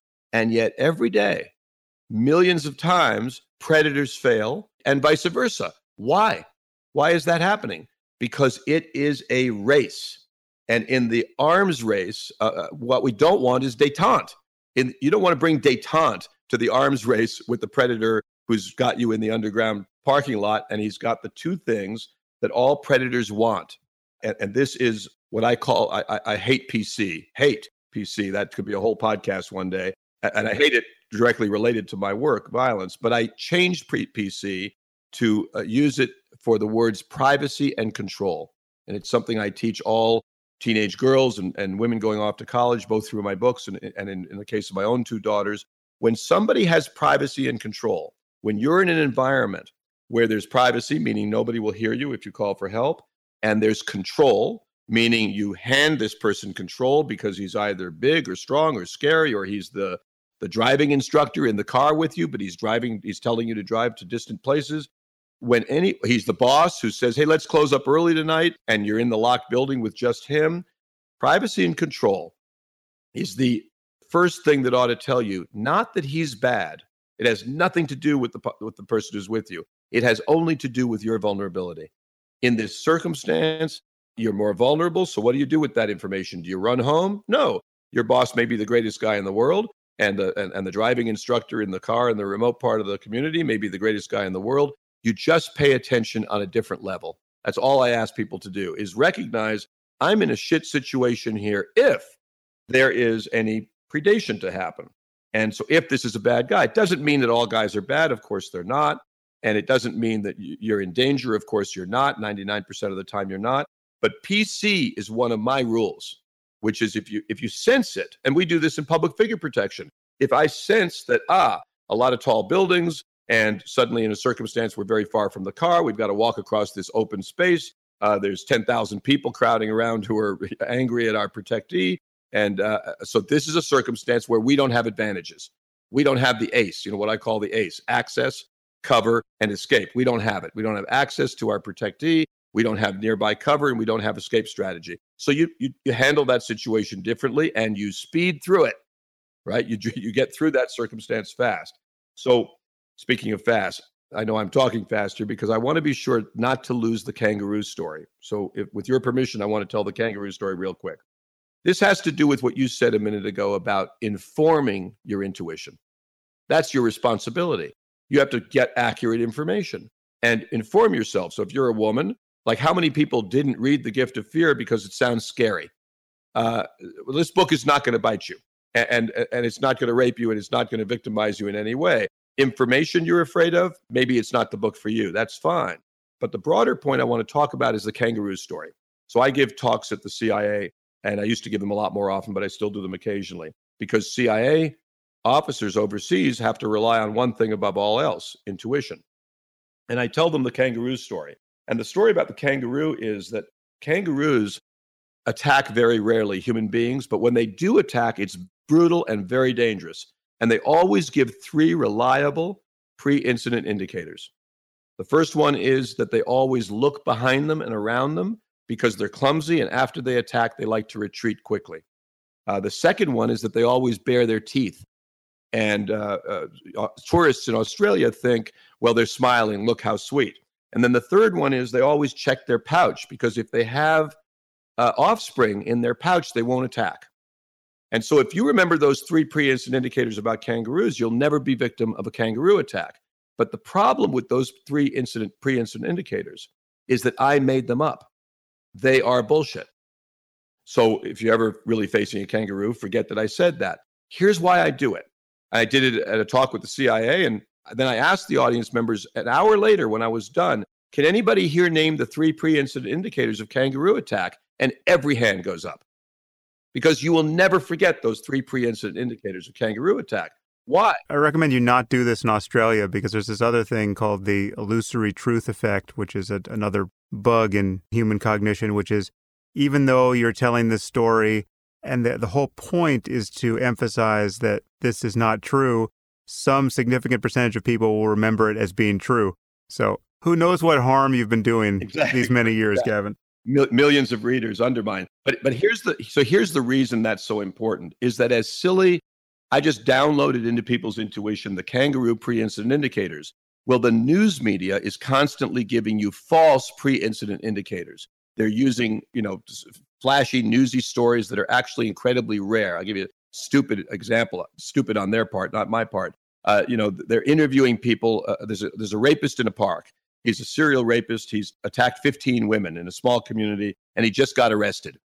And he's he's arrested, and he's going to be convicted. He's confessed, and he's going to be imprisoned. And they interview people around the park. Well, I'm never going into this park again. Um, I, I was always a little afraid, but I'm never coming here. You mean the day that the rapist is caught?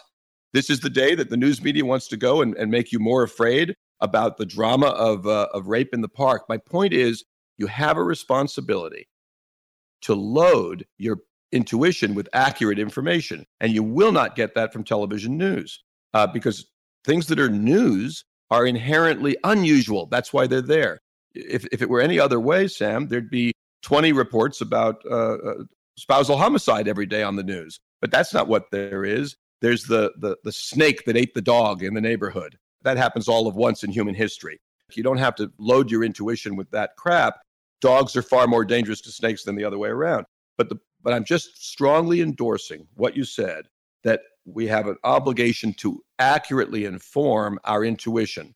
And that's why educating yourself on the topic of violence is better than hope or wishing uh, or denial.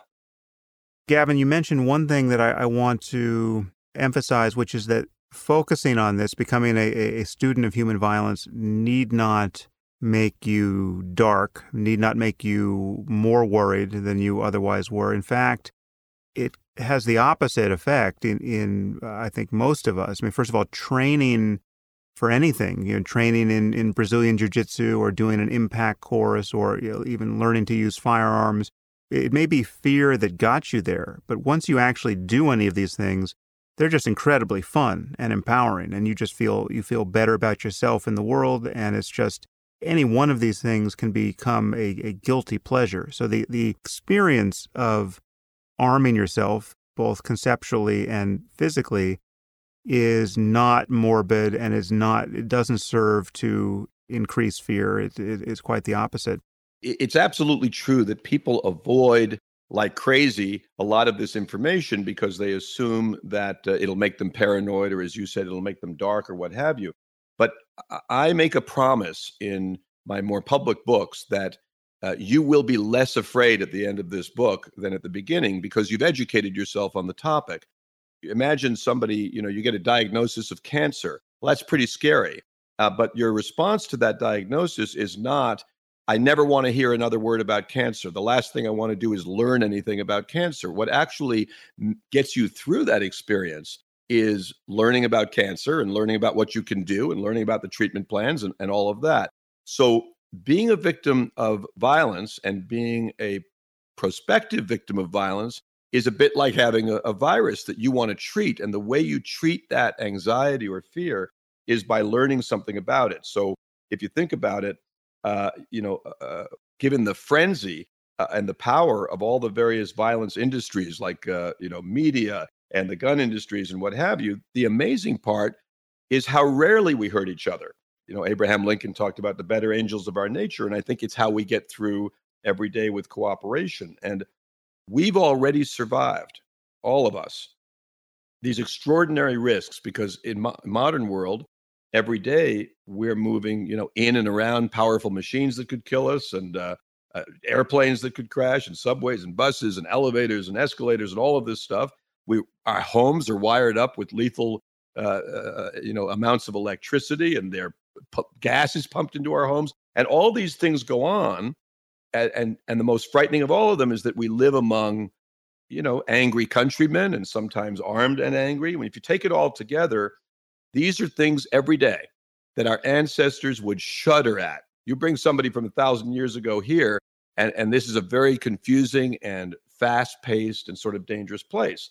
And so I, I, I want to say that on the, it comes from Mark Twain, you know, that quote where he says, I've had a great many troubles in my life, but most of them never happened. I'm not recommending to people that they worry, but if you know a great deal about predicting and avoiding violence, and if you know about the dangers that are posed by strangers or by friends or what have you, when your intuition is better informed, I am absolutely certain from now 40 years of this that people have less unwarranted fear of other people because you know that you'll get the fear signal if you need it. And 99% of the time we walk around, you and I are in a restaurant together, fear doesn't even enter into our thinking. And uh, uh but if it does, you want to listen and it'll be it'll be super rare and I think the result of educating yourself on the nature of predatory strategies, how people behave, uh, what are the pre-incident indicators of various forms of violence, I think the result is that people live far less afraid because the nagging knowledge that, gee, I'm in this world and I don't know anything about this world, that is the cause of anxiety. Information is not the cause of anxiety. Yeah, well, so I, before we close, uh, there are a few more topics I want to hit, and there's one that we haven't talked about. We've talked about the unique risk that that women live under, but uh, we haven't specifically talked about domestic violence. And you have a very provocative quote somewhere where you say, the first time a woman gets hit, she's a victim. The second time, she's a volunteer. So I want you to justify that point and tell our women listeners what you think they should know about this topic. It need not be narrowly focused on domestic violence, but anything you think women in particular should know. Probably the smartest thing for me to do when I reflect on that quote from Gift of Fear the first time a woman is hit, she's a victim, and the second time she's a volunteer. Probably the smartest thing for me to do is say, I never said that, because it is indeed controversial and it does get often a reaction, uh, I'm blaming the victim or what have you. And I want to answer this very quickly because what people say is, gee, Gavin, you don't understand the syndrome of what a woman is going through in a domestic violence situation. In fact, I have a deep and personal understanding of the syndrome from my own childhood. And yet I never pass up an opportunity to tell women that staying is a choice. Staying is a choice. And for those who argue that it's not a choice, meaning that it's a syndrome that you're locked into that you can't possibly change, then I ask the question is it a choice when a woman finally does decide to leave? Or is there some syndrome to explain leaving? And I believe it's really critical for women to view staying as a choice because that's the only way you can view getting out as a choice. And, one more quick note, because I, I expect a, a controversial reaction to this quote all the time, is that if we dismiss a woman's participation as being beyond choice, uh, then what about the man? Couldn't we point to his childhood and his insecurities and his shaky identity and his addiction, you know, and his controlling ways and say that's a syndrome too? and it's beyond his choice. And how could we blame him in that circumstance? Basically, every human behavior can be explained by what precedes it, but that does not excuse it. And we have to hold abusive men accountable for sure. But whoever we blame, and I'm going to quote you on this because you said earlier, you know, staying in that environment, uh, just not being there is the first order of, of safety, right? Don't be there. Well, whoever we blame, there is some responsibility on both sides of the gender line particularly if there are children involved, because both parents who participate in a violent relationship are hurting their kids. I think the man is hurting the kids more than the woman, but both are participating. And children who grow up in those situations are often angry at their mothers. Why? Because they stayed, because they didn't protect them and what have you. And so there's a woman, it's worth it. It's a quick story. A woman I interviewed, and, and uh, she was a victim of domestic violence. Uh, I had helped her through a certain circumstance. Her husband was actually shot her and she survived and, and he was now in prison and now her daughter 19 years old was also in a violent relationship and she was talking to me about it and uh, and she said here's what i'm going to do and i said to her you know what's the difference between you 2 years ago and your daughter. You wouldn't do it for yourself two years ago, but you'll do it for your daughter now. And she says, Well, my daughter has me. And I said, Right. And you didn't have you, right? You, you were alone in that regard. You abandoned yourself. And so I'm ready for everybody who wants to say that the, that the concept that the first time a woman is hit, she's a victim, and the second time she's a volunteer is an awful and politically incorrect concept and blah, blah, blah, blah, blah. Um, but I believe in it very strongly that we need to teach people that you are you have options and that you are responsible for your own safety. I'm not saying it's easy. I'm not saying that it's that it's that, that it is sometimes insurmountable. For example, as a kid, I, I never thought about leaving. No matter how much violence I experienced, it never even entered my thinking. And because I didn't know it was an option. And that's why I don't want to leave other people, including anybody listening to this, believing that it's not an option to leave because as you know children learn from modeling. So as the mother accepts the blows so likely might her daughter. And as the father delivers the blows so likely might his son. And i've got a case with three generations in a row father son and grandson who all killed their wives. And all three men grew up observing the violence in their household among their uh, you know among their their parents and uh, I, will just close this uh, download with a with a uh, and I hope it's a passionate download because I mean it to be that Helen Keller who had another type of trap she was in uh, you know blind and deaf and uh, because being in a violent relationship can feel like a kind of trap she said although the world is full of suffering it is also full of the overcoming of suffering and and so I, I want to encourage anybody. It's obvious if you're in a relationship that includes violence and you ever believe that you're at risk of being killed, that's not the place to be. Right. Right. And there's one one practical detail here which again many people are misled about and you have a fairly strong position on. What is the utility generally speaking, of a restraining order in a situation like this where you're worried you're going to get killed by your spouse or the boyfriend who's stalking you? Or, or the estranged spouse or what have you. So, so restraining orders are a valuable instrument that that make things much much easier in these situations for the police right they make it much better for the police no question about it and if you're using a piece of paper to stop someone you think is using bullets, uh, then then you've got the wrong defense system, basically. And it is uh, studied very, very clearly now and written about in, a lot in my books, but also plenty of other uh, research projects that uh, that restraining orders are valid and valuable in cases where the men I'll, I'll, choose men obviously it could be men or women in any kind of gender relationship but where the men uh, are not committed to homicide and feel they have something to lose. Once committed to homicide or committed to not losing the wife, you know, you will not leave me, um, then the restraining order is not uh, is not the best uh, uh, response. And I'll tell you that lawyers and police and TV news people and counselors and psychologists and even some victims advocates, not many these days, recommend restraining orders wholesale I have joked that it, you know it's a growth industry in America. You, we should put it on the New York Stock Exchange, but we should stop telling people that a piece of paper will automatically protect them because when you apply it to a certain type of man, it does the opposite. It is enraging and provocative. And you know, it, it's obvious to say it won't restrain a murderer, but there's controversy on the topic of how police use it because a woman comes into the police department, she makes a complaint, and he says, "Oh, you know, go ahead and fill out these papers. Have you got a restraining order?" And uh, she says, "No. Well, you got to get a restraining order." Well, the reality is that that choice has caused many women to be killed who wouldn't have been. And, and when I uh, when Gift of Fear came out, uh, a prosecutor wrote me a letter. I knew him, and he, he wrote me this impassioned letter about how how he found that the section on domestic violence was so helpful, but it broke his heart because he realized how many times as a prosecutor he had told people to get restraining orders. And uh, so I want to just give you a quick stat. San Diego District Attorney's Office, they did a study of 179 stalking cases, and half of the victims who had gotten restraining orders felt that the cases were worsened by them.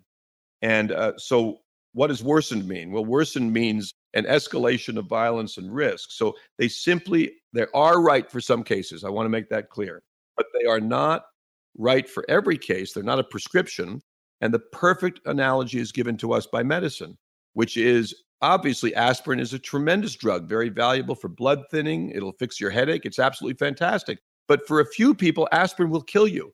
So the question isn't, is aspirin a good or bad drug? The question is, which people is it good for? And which people is it good, you know, bad for? And in spousal homicide cases, the number of cases, like I'll tell you a true one now, a woman named Shirley Lowry, she was waiting outside the courtroom for the restraining order hearing, and she was stabbed 19 times by her husband. Or another woman who, who, who the police told her after she'd gotten nine restraining orders, they said that the what she should do is get another restraining order, right? Or this woman Betsy Murray, her husband violated the restraining order 13 times, and he reacted to her divorce petition by telling her marriage is for life and the only way out of marriage is death. And so when nothing else worked, and when the cops kept telling her to get a restraining order, she went into hiding. And even after the police assured her that her husband had fled the country, they were wrong. He was due to be arrested for violating the restraining order. And remember, uh, he'd violated it 13 times already. She got a new address, and at some point, she got lazy about you know keeping her her uh, information secret. And her estranged husband found her and killed her, and then herself. Now, I literally, Sam, could do our entire podcast for a month with stories like that. And so the restraining order should never be an automatic knee jerk reaction. It is not the solution. And the problem with it is, or the last problem with it is, that it makes people feel they solved the problem. Yeah. So now, uh, quickly, what do you think about guns for self defense? People owning guns uh, who take everything we've been talking about seriously. Is that, can you generalize about uh, your view on that, or is it really totally dependent on the person? Well, it's it's dependent. You know, gu- asking what I think about guns, and I obviously get the question a lot, is a little bit like asking what I think about cars. Um, I think they're awesome. You know, cars are fantastic, but I don't want my ten year old driving mine.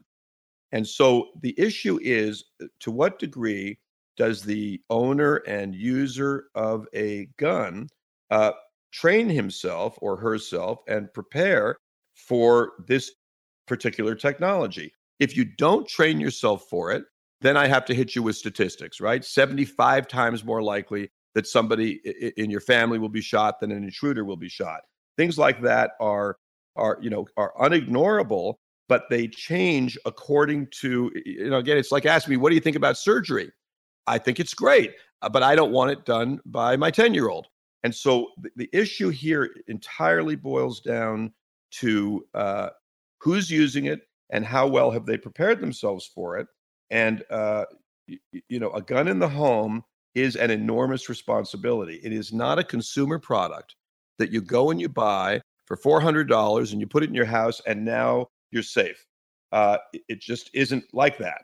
And so uh, the idea that you can buy it and put it in the in the drawer, you know, next to your bed, and everything's okay without really familiarizing yourself with how it operates, just like you did with the car, uh, with how to use it, just like you do with the stove and the oven and the power drill and everything else you've got in the house, and having a strategy for keeping it away from children. Because what I don't advocate gun control, I advocate what I call bullet control meaning where do the bullets go? That's what I'm concerned about.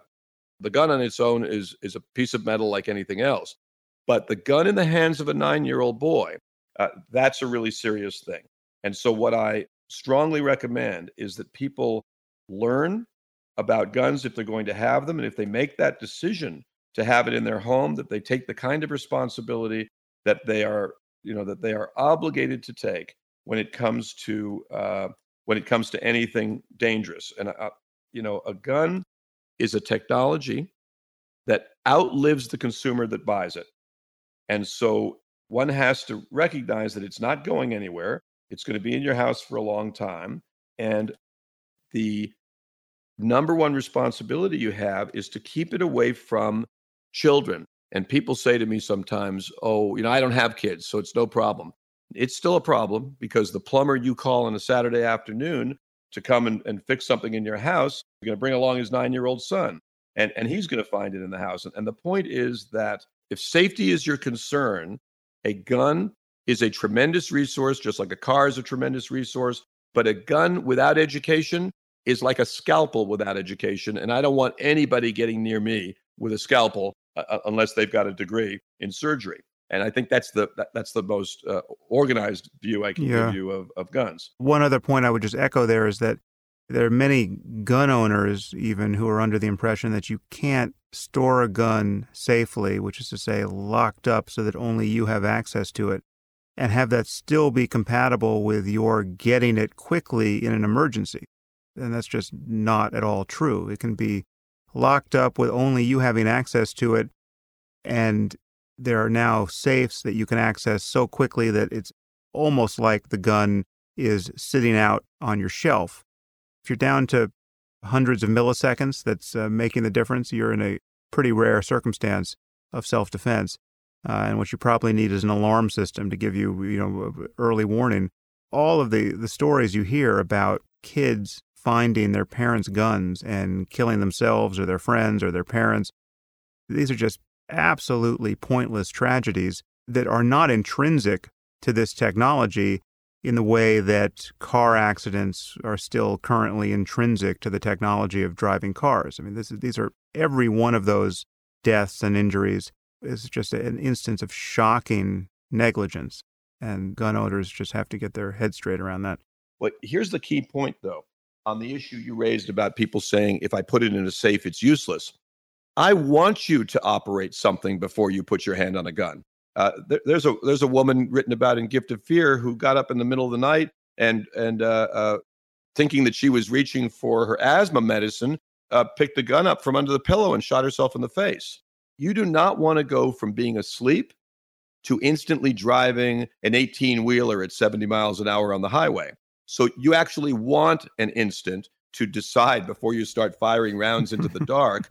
And, and so there's actually, this is a double safety element to a gun lock or a gun safe or any of the technologies that exist for securing weapons in the house. Um, and that is that it, it gives you a moment to decide. You don't want the pilot waking up and hitting the first button he sees. You, you want the pilot to, to be awake and be ready. That's his job, but we can't be awake 24 hours. So locking the gun, securing the gun, is an obligation that I believe, and in many states it is criminally negligent uh, if somebody gets hold of your gun and does harm. And the number of kids that are killed by guns, for example, in America last year, there were more kids, more people killed by toddlers than by terrorists. More people killed by toddlers than terrorists. And we give billions of dollars to the to the fight against terrorism, and we give nothing to the need to develop better uh, better child safe guns and better child safe technologies and education about guns. I do believe, as you do, you ought to have to have a license. You ought to have to go through a training protocol in order to have a gun in the home. Uh, and and there, that would be a big improvement uh, if if you know politicians would ever be have the balls to counter anything about guns. Yeah, yeah. I, I just I feel the the need to say in in my own self defense at the moment that my position on guns is very difficult to state briefly, and it's something that is almost certainly still evolving. But I have a long blog post, and in fact, it's a blog post that I read on the podcast at one point. It's called The Riddle of the Gun. And lest you draw the impression that I am just straightforwardly pro gun or anti gun safety, or you uh, are very unlikely to understand my full position, on the basis of what we just said. So, on the one hand, I, I think they are important and occasionally indispensable means of self defense. But on the other hand, the kinds of controls I recommend are far more stringent than anyone who's lobbying for gun control and gun safety is uh, actually advancing at the moment. So it's a hard position to state. I want to I, I want to say something in your defense as well. You know, you're more famous than I am, and you you have more you have a larger audience, and accordingly, you invite more controversy. Um, and and so on that topic, which is it's certainly one of the top three most polarizing topics in America. And anytime there's a polarizing topic like uh, gun, what's called gun control or what's called abortion, um, those all have something in common. Death penalty, they all have something in common and that is that people stop arguing about the actual elements of the subject. They're arguing about something quite different our right to have a gun. Let's put that to bed right now. Wh- whether it comes from, uh, from the Constitution or it doesn't, uh, we all we have a right to have guns. We don't get arrested for having guns in America. So all the people who want to argue endlessly about the right to bear arms, we have a right to bear arms. Forget where it comes from. We're living it every day, and that's where we live. I'm not making a political comment here. I'm making the only kind of comment I ever make, which is one about reality. But I want to talk about your view. Your view is nuanced. And the moment it is, you don't fit into either camp, and both camps hate you for it. And so uh, the the reality is, I, I, read the riddle of the gun. I listened to it on the podcast as well. I'm with you. You begin with a beautiful foundation, which is you say everything I'm about to say would change completely, and I would retract and revise if there were another technology that stopped people immediately uh, when they were acting in a way that wasn't viable for your safety. Meaning, if there was something that was the Star Trek uh, stun gun, you'd say, let's use that instead. Uh, and, and so that is a a nuanced position. And the reality is this: um, we live in a country with more guns than adults. They are in the hands of people who will do you harm, and they are in the hands of people who will protect you. And uh, uh you know, do you want cops not to have guns? I say to the people on one side of this uh, of this controversy, uh, of sure we all want criminals to not have guns. I, I, I go a step further. Let's have criminals not have bad intentions. Uh, let's have criminals uh, uh not want to be predators. There's a lot of things we'd like to have, but the reality is we live in a country with more guns than adults, and that means that our responsibility is to control how they're stored, how people are educated about them. Half the America, half the people in America want guns, and so, what I want to commit my energy to is not the debate about whether we can have gun control. We can't. Stop. We cannot confiscate guns in America in the way that it was done in Australia to great benefit. I want to make that point clear. Australia is better off for not having guns now than it was 18 years ago. I, I, I feel the same way about England, better off than it was 18 when it was uh, 27 years ago. The, and both of them in response to multiple victim shootings, by the way. And neither country has had one since. Neither country has had one since. So, from that point of view, you'd say it's great. But can it work practically in America? Unfortunately, I've decided that my life isn't long enough to commit to the idea that I don't believe can actually happen. So I, I, I commend people to read the riddle of the gun and and get off the the uh, polarization element of it and get on the actual learning about the device and get on the actual learning about training and learning about storage safe storage. That's my my thing is all not gun control. My thing is entirely about gun access I don't believe young kids should have access to guns under any circumstances. And, and that I, I'm ha- very happy to go to war with anybody over. And that has nothing to do with whether they have a right to own a gun. Are there any other technologies now that change the way you've been thinking about violence or its prospects? Is there anything that at one point you mentioned drones, weaponized drones in this conversation, which may sound completely insane to people, but there are, you know, there are recent reports from the last, uh, you know, the death rattle of, of ISIS in Iraq and Syria, where they have the drones of a sort your kids may be playing with, and they've weaponized them to, you know, blow up or, or to drop uh, hand grenades or mortars. Is there any anything that, that people could be thinking about in terms of new ways to uh, inflict tissue damage that, that most of us haven't thought about? Oh, oh yeah, and this is a big one, and, and and you know it doesn't really, in one sense, it doesn't matter what I say about this because everybody's going to know about this soon enough. In in large measure, uh, my company had a a non-public, uh, secret think tank uh, with people from uh, many federal agencies and, and from the the Pentagon and a wide variety of people who got together, and we now have a workshop group that studies uh, weaponized drones. And and what I want to say, I say pretty bluntly is that um, this is the most important uh, uh, technology advancement in in predatory action in homicide um, in a thousand years, and and the the technology of protection hasn't really changed a lot, and the protect technology of assassination hasn't really changed a lot. I would say the number one advancement in technology in assassination uh, would be the remote control bomb, and the number one advancement in technology of protection would be um, uh, lightweight body armor and and vehicle armor. Although armor has, of course, existed, uh, you know, has existed forever, uh, thousands of years. People have used, you know, metal for armor and a wide variety of things. But I, I just quickly talk about the, you know, because there weren't huge advancements in assassination strategies for more than a thousand years. There were also weren't huge advancements in protection strategies. And so, for context, I want to give your listeners a very fast recap of how targeted tissue damage has been done throughout history. It's super fast. First was close quarters, body to body tissue damage, you know, hitting people, striking them, choking them. Next came heavy items like stones and rocks and heavy branches. Then came the introduction of intelligent uh, or purpose built tools uh, and weapons like knives and swords. And then everything up to that point required proximity. You had to have some skin in the game, you had to get close. And that meant you had to have courage and commitment and be willing to take risks, which most people are not. The next development changed that because the next development in the hierarchy of tissue damage was distance weapons, like arrows and spears, for example. And distance tools are a huge advancement in, let's say, assassination because the attacker and hunting, because the attacker doesn't need much of his own skin in the game. Poison is also a distance weapon. You didn't have to be there, right? You could put poison in ancient Rome. You could put poison in somebody's food and you could take off. But the big one was accelerated metal, cannonballs, bullets, and the wide variety of, of missiles that we've got. So over time, greater distance evolved, and distance weapons meant that users could have almost no skin in the game. Uh, so a big one then was remote control or delayed detonation bombs. But finally, uh, you know, when remote control bombs came, that emerged as one of the most, and it remains one of the most effective assassination strategies there is, particularly around the car.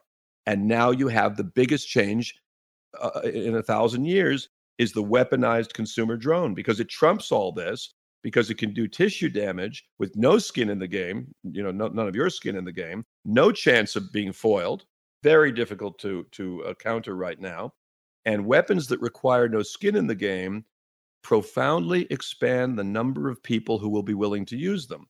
And so uh, animals commonly attack to convert uh, fuel into flesh, for example. Human beings do attacks for different reasons. We've talked about ideology and what have you.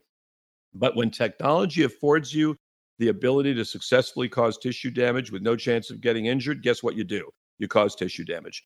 Countries, you know, look what look what the drone has meant to America in terms of, of what we do. And so the weaponized consumer drone is basically an intelligent bullet.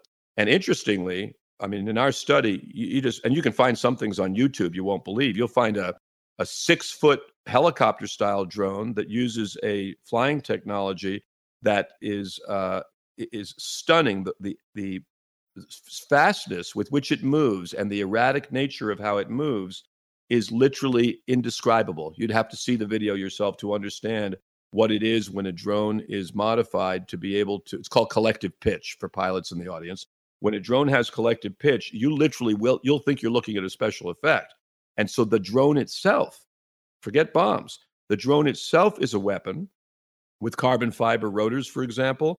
And the and the the, the next version is swarming drones. And, and we looked at a study not a study but a, an actual case study it's happening where 50 drones could be operated by one operator and avoid crashing into each other, but crash into what you told them to crash into. So the weaponized consumer drone we will all see. One has already landed on the roof of the uh, Japanese prime minister. One has already landed with radioactive material on it. One has already landed 14 inches from uh, the, the chancellor of West Germany.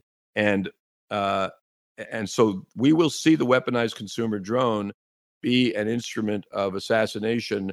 Uh, absolutely, uh, the, the, the, when you look at it in historical context, every weapon that's ever been built has been used, and every weapon that's offered you distance has been used more. And, and this is one of those. So that's that's a thing for public appearances. Will they be used to drop powder at football games to scare people, and people will be injured because of that? Yes. All, all these things are coming. And you said a moment ago, you know that uh, ISIS in its death throes I don't agree with you on that because it doesn't matter whether it's ISIS. ISIS is just a brand. That's that's you know that's today's episode. It may not matter. It's just that we know that there have been recent reports of them using them against Iraqi troops. Indeed, I understand. Gavin, I, I am painfully aware of how generous you've been with your time, and if we can steal 10 more minutes, I feel remiss in not talking to you about assassination and the obsession with celebrities and stalking and fame and just what media has done to this the very nature of becoming a public figure.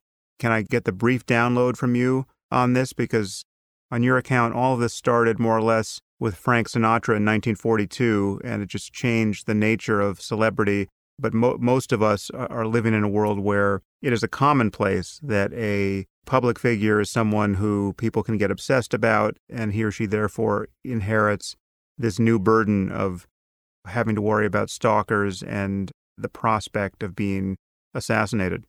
Well, indeed. I'm glad to talk about it. And I think, in one sense, it doesn't affect most audience members because most audience members aren't public figures. However, assassination itself, when successful, deeply affects uh, cultures and has throughout history. In fact, you know, there are, uh, if you think of Abraham Lincoln and John Kennedy and Robert Kennedy and Martin Luther King and on and on and on, and you think of every assassination that, that you can remember reading about in history, all of them combined took less than 30 minutes of human history, meaning they are very fast actions. And, and accordingly, the technologies for preventing them are, are very complicated. But there is a tragic symbiotic relationship between assassins and other terrorists and television news that has led to a glorification. And, you know, assassins give great video, always visual, always dramatic. You can always get there in time, meaning the, the minicam crew can always get there in time to get something of interesting. And, and assassins will not sue you, no matter what you say about them, if you're a television news station. And they provide and terrorists provide the number one feature that news producers love, which is extendability, meaning it's going to keep going. You know, there's now there's going to be the pictures from the high school yearbook, and there's going to be the trial, and there's going to be the drama of waiting for the verdict, and then there's going to be that video of the attack again and again and again. And the problem is that that video of the attack is a commercial for some people. It's an advertisement as surely as Procter and Gamble ever pushed toothpaste that approach to television uh, uh, that's used by news pushes public figure attack. And I, I, found this guy in, in researching for one of my books named a, a criminologist named Arthur MacDonald. And he wrote that the most dangerous criminals are the assassins of rulers. And the reason is that the impact it had on the rest of society. Like you think of the impact it had when John Lennon was killed, for example. But he suggested that newspapers and magazines, I'm quoting him now, and authors of books cease to publish the names of criminals and if this isn't done voluntarily, let it be made a misdemeanor to do so, because this will lessen the hope for glory and renown and notoriety, which is the great incentive for such crimes. What's interesting about Arthur MacDonald's quote is that it's from 1911. So he would be disappointed to see where it's actually gone in the media age that assassins end up with virtual, you know, network reality shows. Uh, I don't think he'd be surprised. But the way we have glorified violence in that regard, and of course in movies as well, is part of this problem.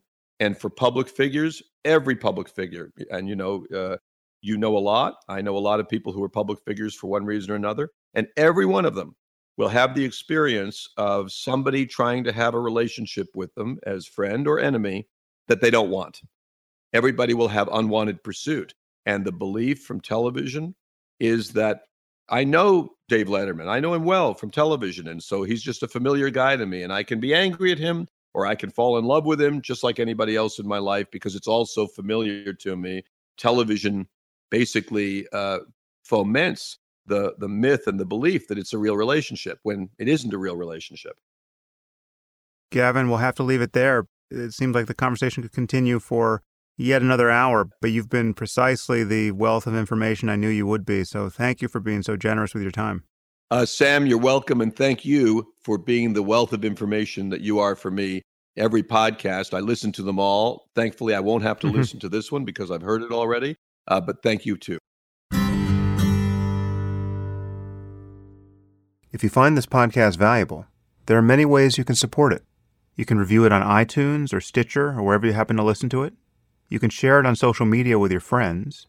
You can blog about it or discuss it on your own podcast. Or you can support it directly. And you can do this by subscribing through my website at samharris.org. And there you'll find subscriber only content, which includes my Ask Me Anything episodes. You also get access to advance tickets to my live events, as well as streaming video of some of these events. And you also get to hear the bonus questions from many of these interviews. All of these things and more you'll find on my website at samharris.org. Thank you for your support of the show. It's listeners like you that make all of this possible.